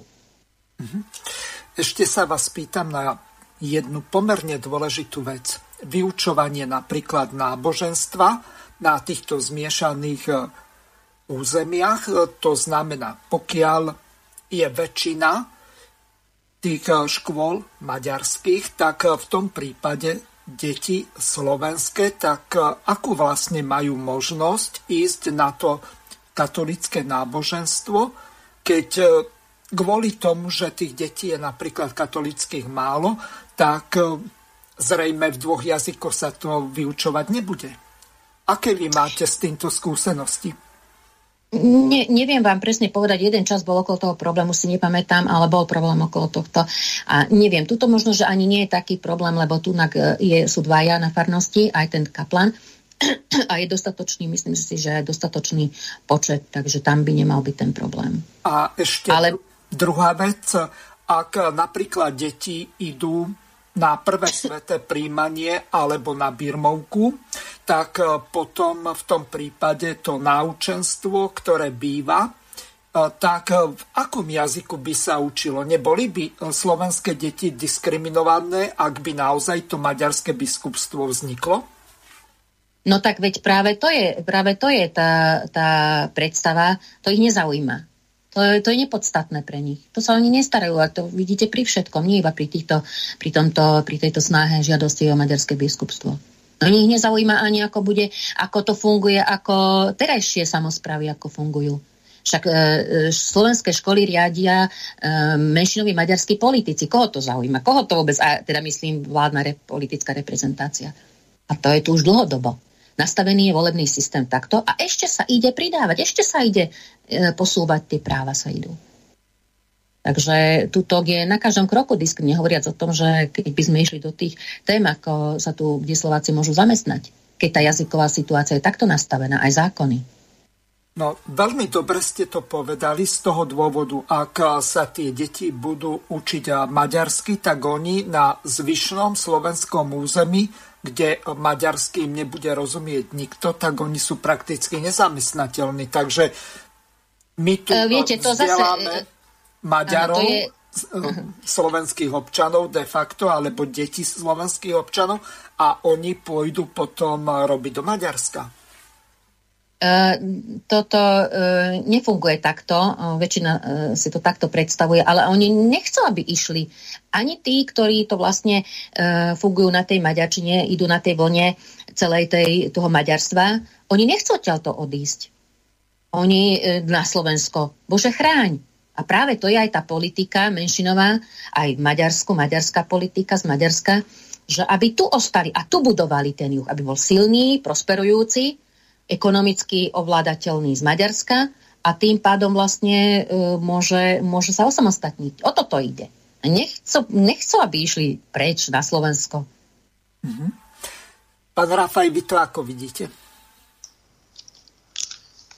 No, uh, um, Môže počúvať, Buda- čo sa tu politika deje. Politika Budapešti je jednoducho, jednoducho celo, celoplošná. Pokrýva v podstate všetky dimenzie od uh, ovládania politickej scény, najviac ovláda samosprávu, cez podporu školstva, vzdelávania, športu, kultúry a jednoducho je tam za, zahrnutá aj cirkev, ako vidíme. Takže kto, kto toto podrobne sleduje, tak a chcel by to vyhodnotiť komplexne, tak musel by mu, musela by mu výsť z tejto rovnice jednoznačne len, dá sa povedať, vykričník.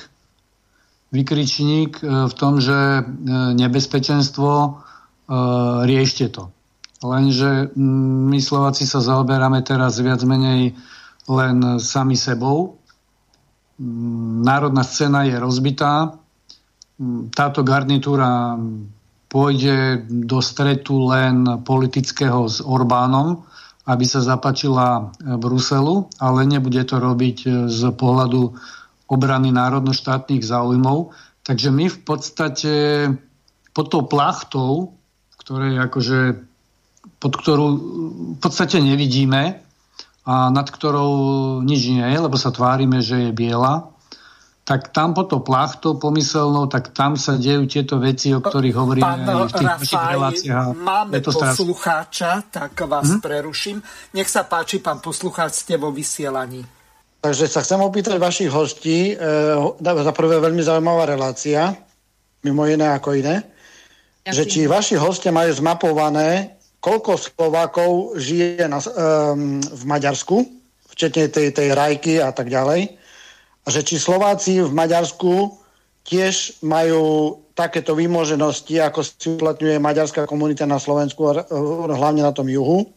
A či vaši hostia mimo slobodného vysielača bijú na poplach, keď takéto veci sa dejú, pretože to je jediný zdroj slobodného vysielača, si myslím, že to je málo, že slovenský národ je informovaný alebo neinformovaný o tom, o, te, o takýchto veciach, pretože keby to bolo vo viacej nejak propagované, či už vlastné kanály, alebo ja neviem, noviny, alebo vlastné webové stránky, alebo pán Rafaj, ak má nejaké, tak e, myslím, že Slováci by nedopustili, aby tak, takto, jak sa hovorí, krok za krokom sa, sa to e, ukrajalo alebo rozširovalo. Ďakujem pekne, budem počúvať ďalej. Ďakujeme veľmi pekne, takže môžete reagovať.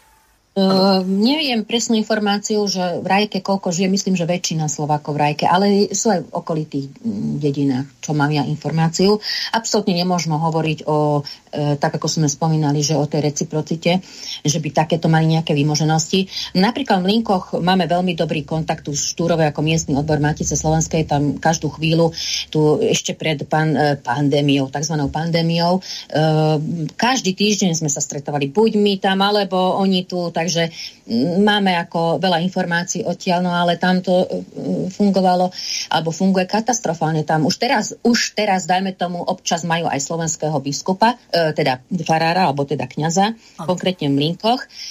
Priamo Maďarsku nie, ale že im príde niekedy na návštevu. A tak býva teda nejaká bohoslužba, myslím, že majú v Mlínkoch, ako slovenské mlínky a maďarské mlínky majú nejakú družbu a teda takto si vypomáhajú bohoslužbami, ale určite nie, že by nejakého trvalého slovenského kňaza, farára alebo, alebo nedaj Bože biskupa, to v žiadnom prípade nehrozí. Uh, takže ak teda im príde, už teda im dajú možnosť, že teda môžu mať zo Slovenska nejakého kňaza na nejaké slávnosti, alebo bývajú dni obca, alebo nejaké iné slávnosti, tak zavolajú z juhu, taký, čo je maďarský. Nie slovenského, iba je zo Slovenska. Takže toto to, to je úplne inak a takisto to platí vo všetkých iných oblastiach, či už školstve, kultúre a tak ďalej. A keď ste spomínali, pán Jozef, alebo poslucháč, ano, že kde všade teda by sme e, mali všetko toto propagovať. No, situácia je katastrofálna. Myslím si, že dvadsať rokov, minimálne dvadsať rokov o tomto hovorím, kde sa len dá. Robila som v Matici slovenskej, Publikovala som, vyšlo niekoľko publikácia, vyšla Kultúrna situácia na Slovensku, ktorú sme vydali s kolegom Williamom Komorom. Je, dos- je hoci kedy si naklikáte, nájdete ju, tam je všetko, tie základné údaje, snažili sme sa tam dať základné údaje o e, južných územiach alebo oblastiach. E, vyšli zborníky, ktoré sú takisto, e, dajú sa kúpiť bez problémov za pár šupov.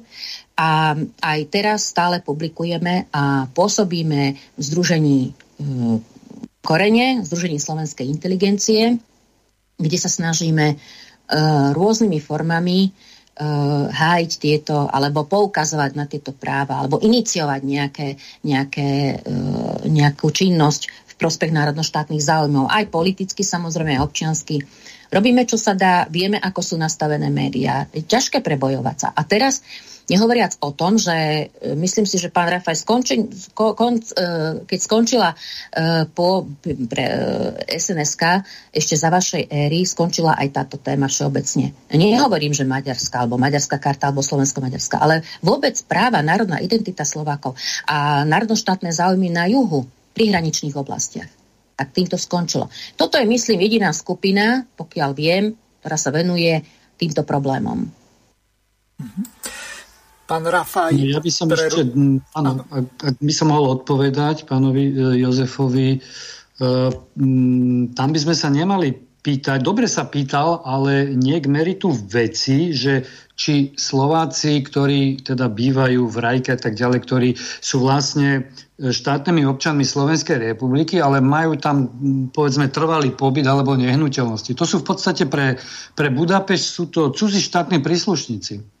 Takže e, tu, ak sa bavíme o takýchto právach a povedzme, že by sa chceli, chceli si ich nárokovať, tak to musia byť jedine príslušníci slovenskej menšiny, ktorí tam žijú a ktorí ešte prežili e, tú asi najväčšiu genocidu, genocidu v Európe, ktorá tu v histórii bola, keď e, zvyše pol milióna Slovákov, pokiaľ to rátame samozrejme len od roku devätnásť osemnásť, hej, nejdeme ďalej zatiaľ, tak e, zdecimovať z pol milióna na slabých desať tisíc príslušníkov e, susedného národa, tak to, to, to sa ešte teraz asi nikomu nepodarilo. A to je červená škvrna, ktorú, ktorú, majú Buda, ktorú má teda Budapešť.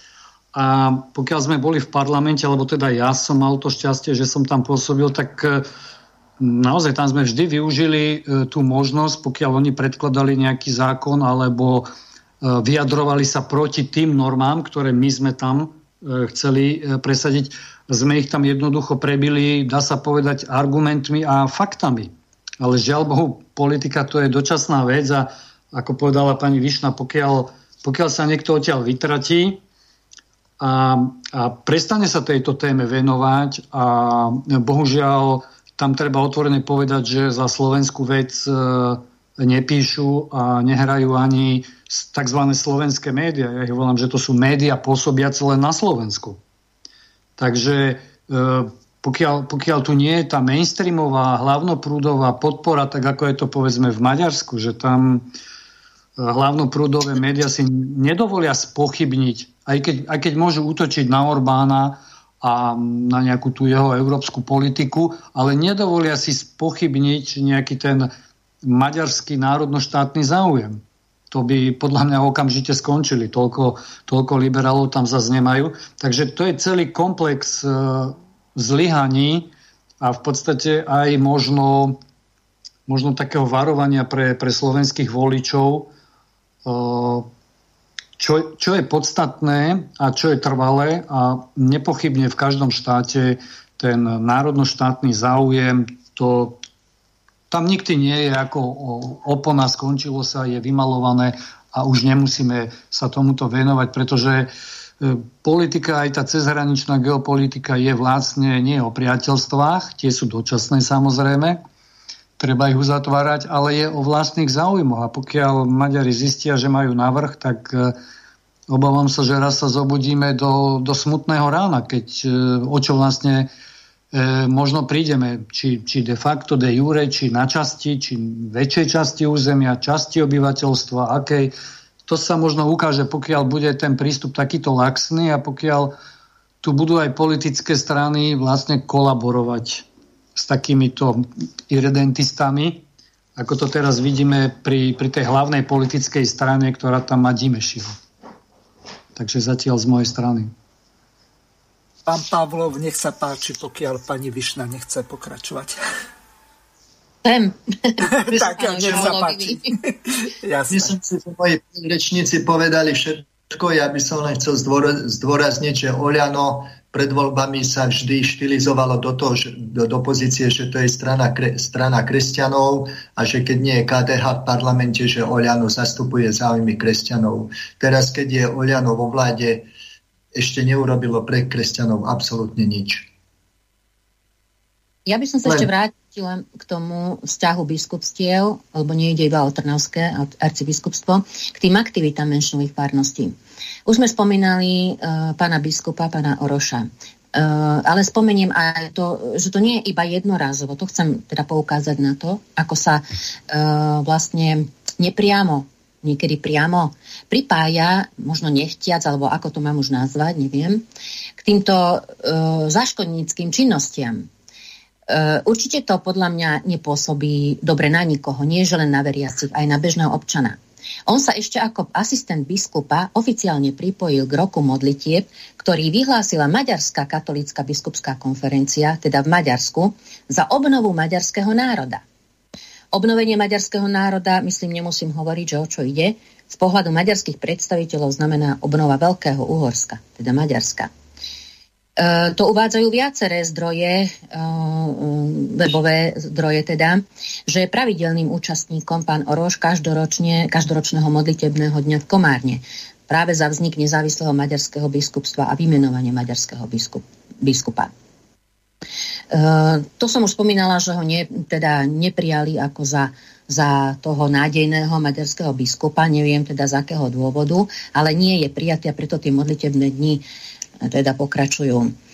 No ale ešte chcem povedať jednu vec, že tiež tak prispieva k tomu, k celému tej činnosti a tej snahe, že bolo to práve zásluhou pána e, trnavského arcibiskupa, pána Oroscha, keď pred tromi rokmi e, bol, bol udelený dvojvežovému kostolu svätého Ondreja v Komárne a slávnostne zverejnený v rámci týchto modlitebných dní významný titul Bazilika Minor s istými cirkevnými výsadami.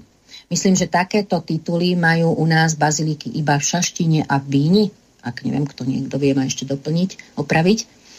No, ale e, aj to má svoje pozadie, ako vlastne, prečo vlastne zrazu tento kostol svätého Ondreja v Komárne získal e, takúto výsadu. E, vlastne sa rekonštruoval a on musí splňať aj isté náležitosti, musí mať e, teda e, samozrejme nejako reprezentačne vyzerať.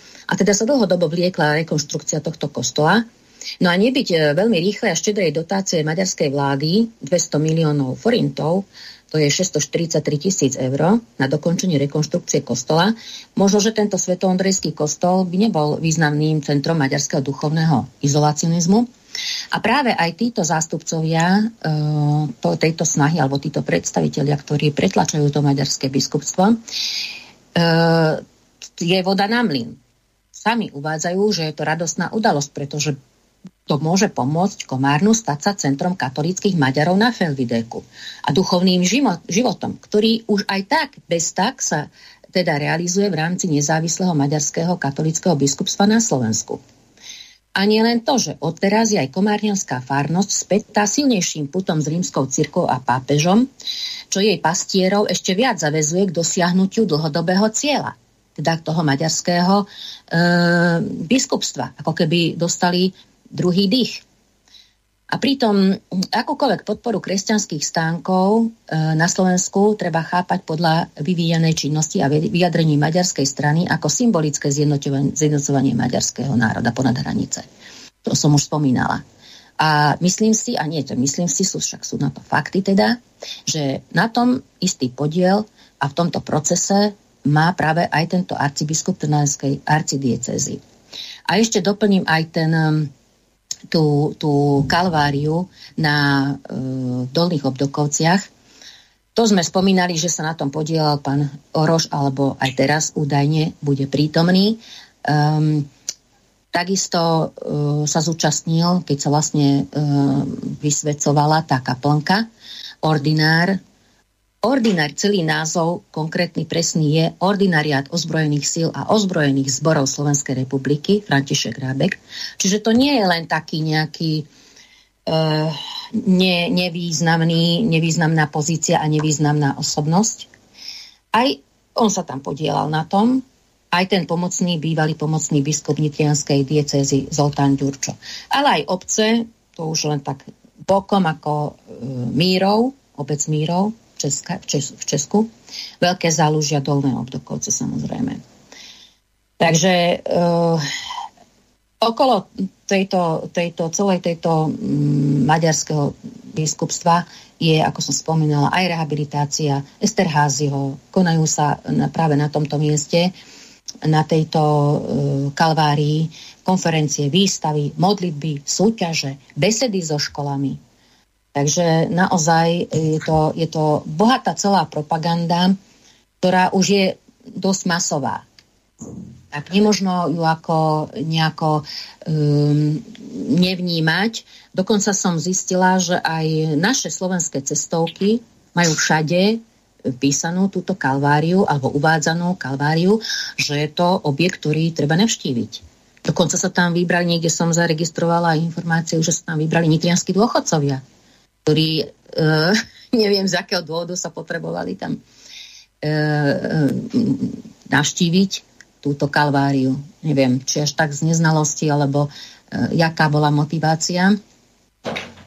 A ešte poviem tak konkrétne v číslach, aká je podpora Maďarska pre duchovnú činnosť maďarskej menšiny a farnosti na Slovensku. Maďarská vláda podporuje každý rok cirkevný život za hranicami v oblastiach so svojou menšinou.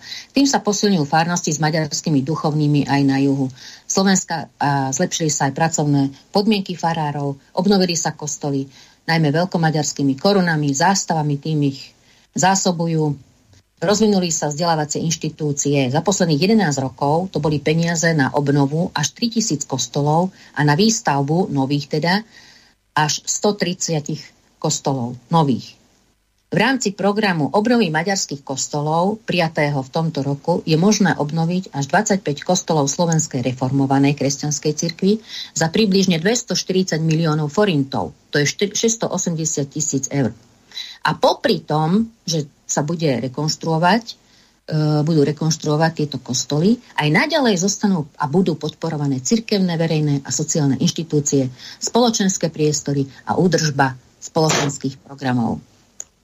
Čiže tá podpora plynie miliónmi a miliónmi forintami, státisícami eurami. Sústavne, nepretržite válcuje na stotu. A samozrejme, nebude to zadarmo. Prišiel nám e-mail od poslucháčky Ilony z Nitry, takto sa tá pani predstavila. Domnievam sa, že Matovičovsko-Hegerovská a Lengvarského vláda vyhnala našich občanov do Maďarska, myslím katolíckych občanov slovenskej národnosti. Ako sa vaši hostia, pán Hazucha, dívajú na tento protislovenský krok vlády Olano, alebo vlády s dominanciou Olano, aby som bol presný. Takže poslucháčka Ilona sa pýta. Chcete odpovedať? No. Ja si myslím, že... No. To, je, to je veľmi, veľmi danajský dar slovenským veriacim, pretože podľa platných nariadení nášho hlavného hygienika pri prekračovaní hraníc sa musíte prihlásiť do e-hranice a po návrate, ak nie ste očkovaní, ísť do karantény, e, ktorá neviem, či momentálne je štrnásť dní, alebo či ju už neznižili na desať, ale to, to zamestnaný človek nemôže ísť akože na sobotu e, do Maďarska ako za pápežom a potom byť desať dní v karanténe a chýbať z roboty. Jasne. A ešte byť prihlásený na, hrani- na e-hranici a na to, to, to je veľmi, veľmi pofiderné, že koľko Slovákov tam pôjde. Mm-hmm. E, navyše pri návrate museli by sa testovať, e, museli by sa testovať pé cé er testy, nosné testy, tak to je taká, tak, taký Babylon, Babylon toho, čo má človek spraviť, že si myslím, že kvôli, že to mnoho ľudí odradí od toho, aby tam takto išli. Ešte pán Rafaj chcel reagovať? V podstate to isté, čo povedal, povedal Štefan, ja by som teda nezopakoval to, ale len by som doplnil, že v súvislosti s tou kalváriou ide z môjho pohľadu o, o, sym, o symboliku, de facto symboliku aj, aj slovnú, aj tú, tú, tú faktickú, ako, ako krížovej, krížovej cesty alebo miesta ukrižovania Krista, pretože keď si pozriete niektoré tie irredentistické vyjadrenia, tak oni, oni hovoria o maďarskej kalvárii po, po Trianone. Takže Maďari sú podľa mňa národ, alebo aspoň tá politická reprezentácia, ktorá veľmi dobre narába so symbolikou aj, aj tou slovnou a s vyvolanými asociáciami. A takýmto spôsobom vedia veľmi dobre manipulovať e, tou masou ľudí, udrieť na tú citlivú strunu a takýmto spôsobom vlastne udržiavať, e, dá sa tak povedať, ten, ten izolacionistický alebo odštiepenecký, separatistický e, oheň. A preto vlastne si zvolili aj takéto symbolické miesto e, tej kalvárie alebo krížovej, krížovej cesty, pretože určite sa niekde objaví aj možno spojenie, že e, krížová cesta Jánoša Esterházyho, ja neviem, dejinami k oslobodeniu a bla bla bla.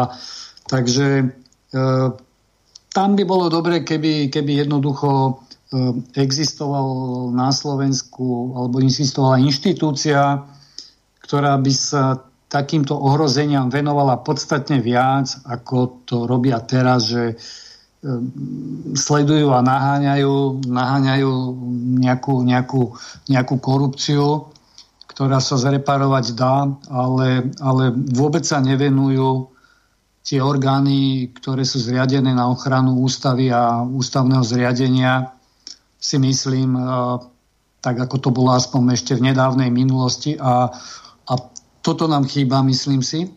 A tam ryba smrdí od hlavy, takže tam sa treba dožadovať jednoducho aj potom takej politickej reprezentácie, ktorá tieto otázky jednoducho nebude považovať len za predvolebný ťah alebo za zneužitie témy, ale naozaj bude systematicky pracovať na tom, aby to, čo je v hraniciach Slovenskej republiky, bolo a ostalo aj, aj slovenské.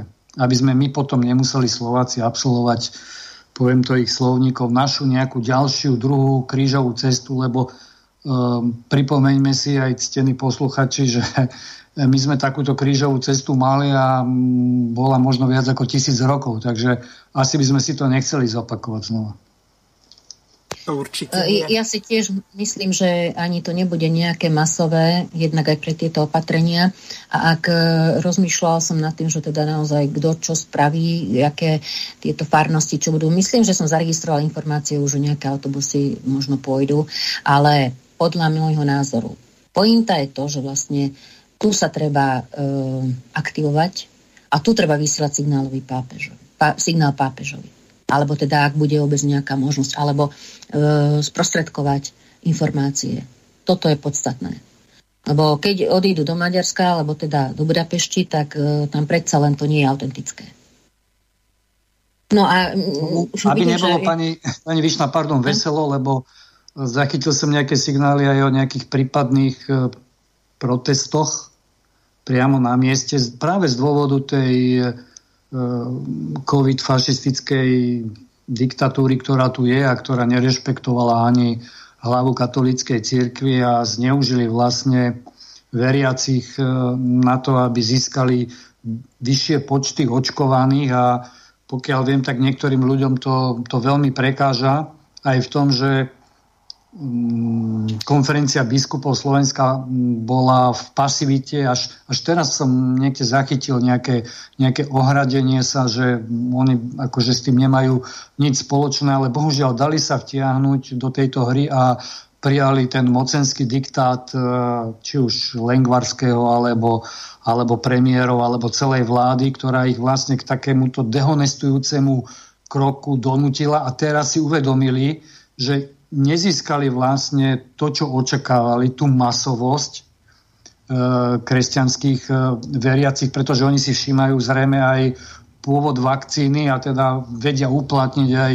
výhradu vo svedomí, a e, preto teraz na poslednú chvíľu zrazu zriadujú aj nejaké koridory niekde vzadu pre, pre, pre, pre neočkovaných, pretože to by bola aj medzinárodná blamáž, e, keby tam prišlo vzhľadom na ostatné návštevy pápežov, kde sa zúčastňujú masy a masy ľudí, radovo nie v desiatkách, ale stovkách, tisícoch až miliónoch, tak pre takú krajinu, ktorá si hovorí katolícke Slovensko, by to bola veľká blamáž, a zároveň aj tejto vlády blamáž. Takže aj tu vidíme tú nekoncepčnosť a amatérizmus a, a zneužívanie vlastne akejkoľvek situácie, čiže aj istý politický populizmus, ktorý nepozná hranice. Vôbec nie ide o to, že ide o pápeža, že ide o takúto masu veriacich. Jednoducho sledujú svoj cieľ, ten má svetiť prostriedky, a keď sa to nepodarí v praxi, tak rýchlo otočia a e, zmenia smer vetra. Toto by si mali ľudia tiež podľa môjho názoru veľmi dobre všímať. Ak teda môžem pokračovať, už vidím, že máme za chvíľku záver relácie, tak e, už ja som si pripravila také, takú otázku, hej, na konci, že či vlastne aj teraz v súčasnosti hrozí, alebo v blízkej budúcnosti, vznik nezávislého maďarského biskupstva na Slovensku.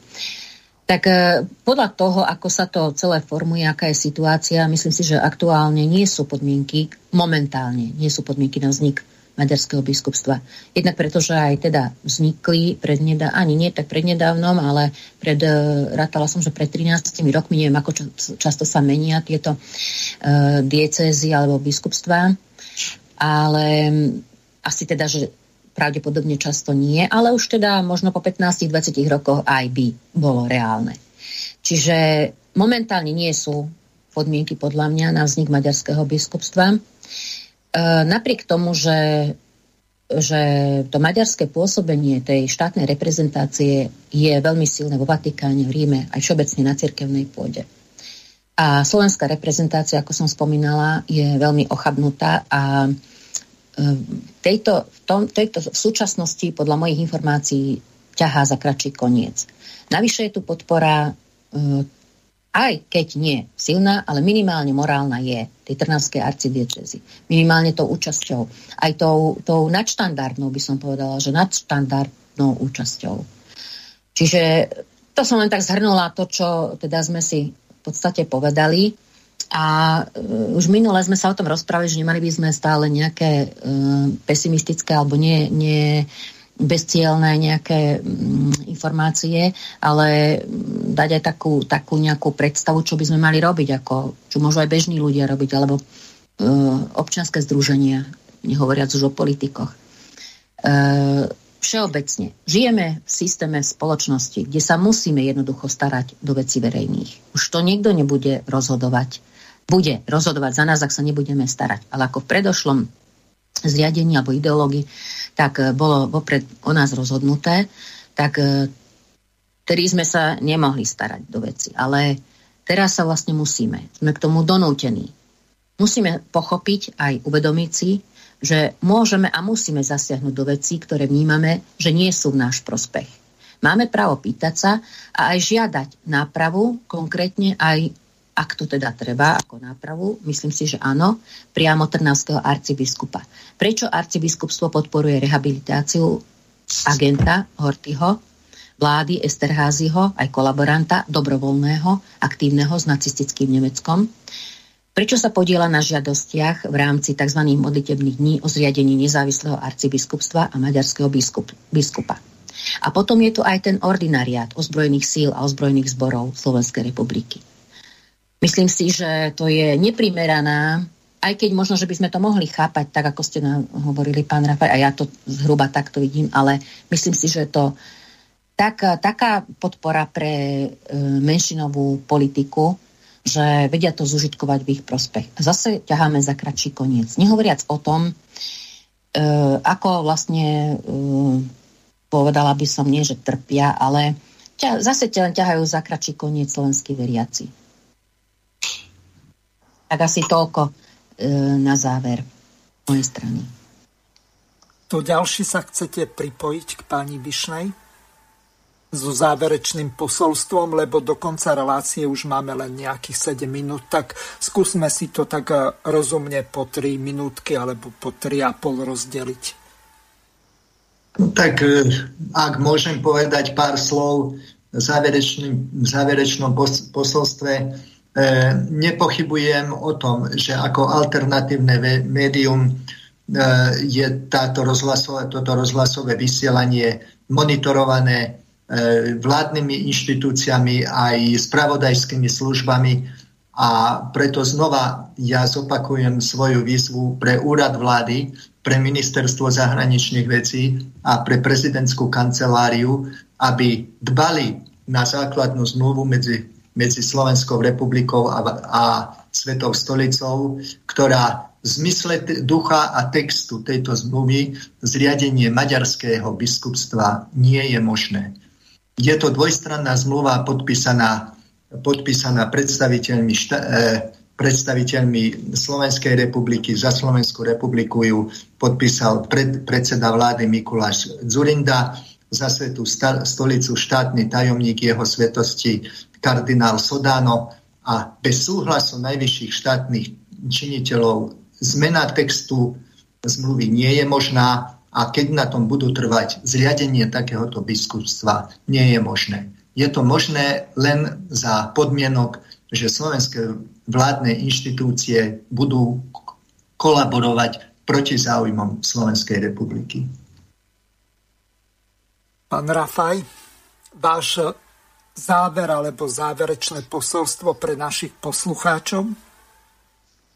Ďakujem teda za možnosť a obratil by som sa na e, slovenských veriacich, e, ktorí, ktorí po roku deväťdesiat podporovali e, viac menej politickú reprezentáciu, ktorá sa vyhranila antinárodne, a tým vlastne e, sa poprel niekoľko staročný vývoj e, v oblasti e, cirkvi a, a uvedomovania sa náro, národného sebavedomia slovenského národa, pretože e, práve pri týchto sebaurčovacích a identifikačných procesoch boli od začiatku e, kňazi, či už evanjelickí alebo alebo katolícky, spomenie napríklad biskupa Mojzesa, ktorý išiel so žiadosťou a deputáciou e, k cisárovi.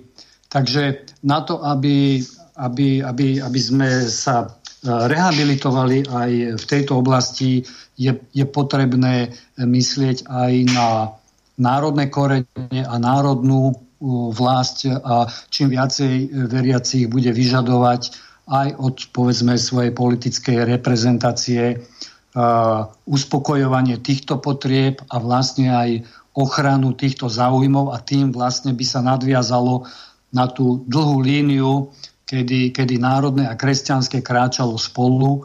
Teraz je tu príležitosť, obidva prúdy sú vlastne v hlbokej kríze, nemajú relevantné zastúpenie v parlamente, takže na túto rehabilitáciu z jednej a z druhej strany je potrebný ústretový krok a vyžadovanie aj toho národného, aj toho kresťanského. Ja verím, že raz sa k tomu e, Slováci dopracujú. Pani Višná, vaše záverečné dve minúty? No ja ešte doplním tieto moje záverečné úvahy aj e, takou myšlienkou, čo som si tak e, stanovila ešte pred časom, a opakujem to už viackrát, taká všeobecná, že my musíme robiť aj prevenciu. Nie iba to, že vyriešime nejakú, alebo robíme opatrenia. A aj nejaký problém, ak vznikne, musíme sa pozerať naň tak, koľko príčin ho spôsobilo. Toľko opatrení je potrebných. že treba to takto chápať. Nie, že urobíme nejakú legislatívu, novelizáciu a tým je to vybavené. Tam treba nastaviť aj kultivovaný kultúrny, e, kultúrne prostredie, mediálne prostredie, e, legislatívu, politickú vôľu a čin. Proste tam je viacej toho, ktoré treba naprávať. Takže e, ja som v jednom zborníku robila takú štúdiu, napísala, kde vlastne som na takom modeli vyjadrila komunikáciu kultúr. Kultúra A, kultúra B. Čo všetko treba urobiť v rámci tej, tej komunikácie medzi štátmi. Tak tam jednoznačne my nerobíme prevenciu. Toto je náš veľký problém. Nie sme o krok vpred. My sme stále len doťahujeme. Ale to všeobecne známe, nič nové nehovorím. Takže koľko príčin spôsobilo problém, toľko opatrení je potrebných. A toto je strašne veľa príčin. To toľko asi. Tak fajn, ja pripomeniem našim poslucháčom, že najbližšia relácia s dnešnými našimi hostiami plus s pánom inžinierom Ivanom Hazuchom, ak ho služobné povinnosti nezavejú niekam inde, tak bude štvrtého októbra, to znamená o štyri týždne. Najbližšie pani Višnú budete počuť dvadsiateho deviateho septembra v relácii Slovenské korene. Takže pozývam vás počúvať potom tú reláciu, ktorú nahráme dvadsiateho ôsmeho, lebo tak sme sa predbežne dohodli s pánom Hornáčkom. Pripomeniem ešte, že zajtra budú politické rozhovory s Tomášom Tarabom, kde preberieme všetko, čo sme nestihli rozobrať, rozanalizovať v sobotu, kde bol hosťom relácie spolu s Maricou Pirošikovou a Tomášom Jancom. Takže pozývam vás na počúvanie ďalších relácií Slobodného vysielača, najmä zajtra od sedemnásť tridsať, tak, tak ako som povedal, budú politické rozhovory s Tomášom Tarabom. Ďakujem vám veľmi pekne za pozornosť. Lúčim sa s našimi hostiami, ktorými boli pani magistra Margareta Višná. Do počutia. Ďakujem, dovidenia, do počutia. Potom ďalším hostom bol pán doktor Štefan Pavlov, s ktorým sa tiež lúčim. Do počutia. A posledným našim hostom bol pán magister Rafael Rafaj, ktorého tiež pozdravujem a lúčim sa s ním. Ďakujem, pozdravujem aj ja. Vysielací čas dnešnej relácie veľmi rýchlo uplynul, tak sa s vami zo štúdia Banská Bystrica juh lúči moderátor a zvukár Miroslav Hazucha, ktorý vás touto reláciou sprevádzal. Vážené poslucháčky a poslucháči, budeme veľmi radi, ak nám zachováte nielen priazeň, ale ak nám aj napíšete vaše podnety a návrhy na zlepšenie relácie, lebo bez spätnej väzby nebudeme vedieť relácie zlepšovať, za čo vám vopred veľmi pekne ďakujem. Do počutia. Táto relácia vznikla za podpory dobrovoľných príspevkov našich poslucháčov. I ty sa k nim môžeš pridať. Viac informácií nájdeš na w w w bodka slobodnyvysielac bodka es ka. Ďakujeme.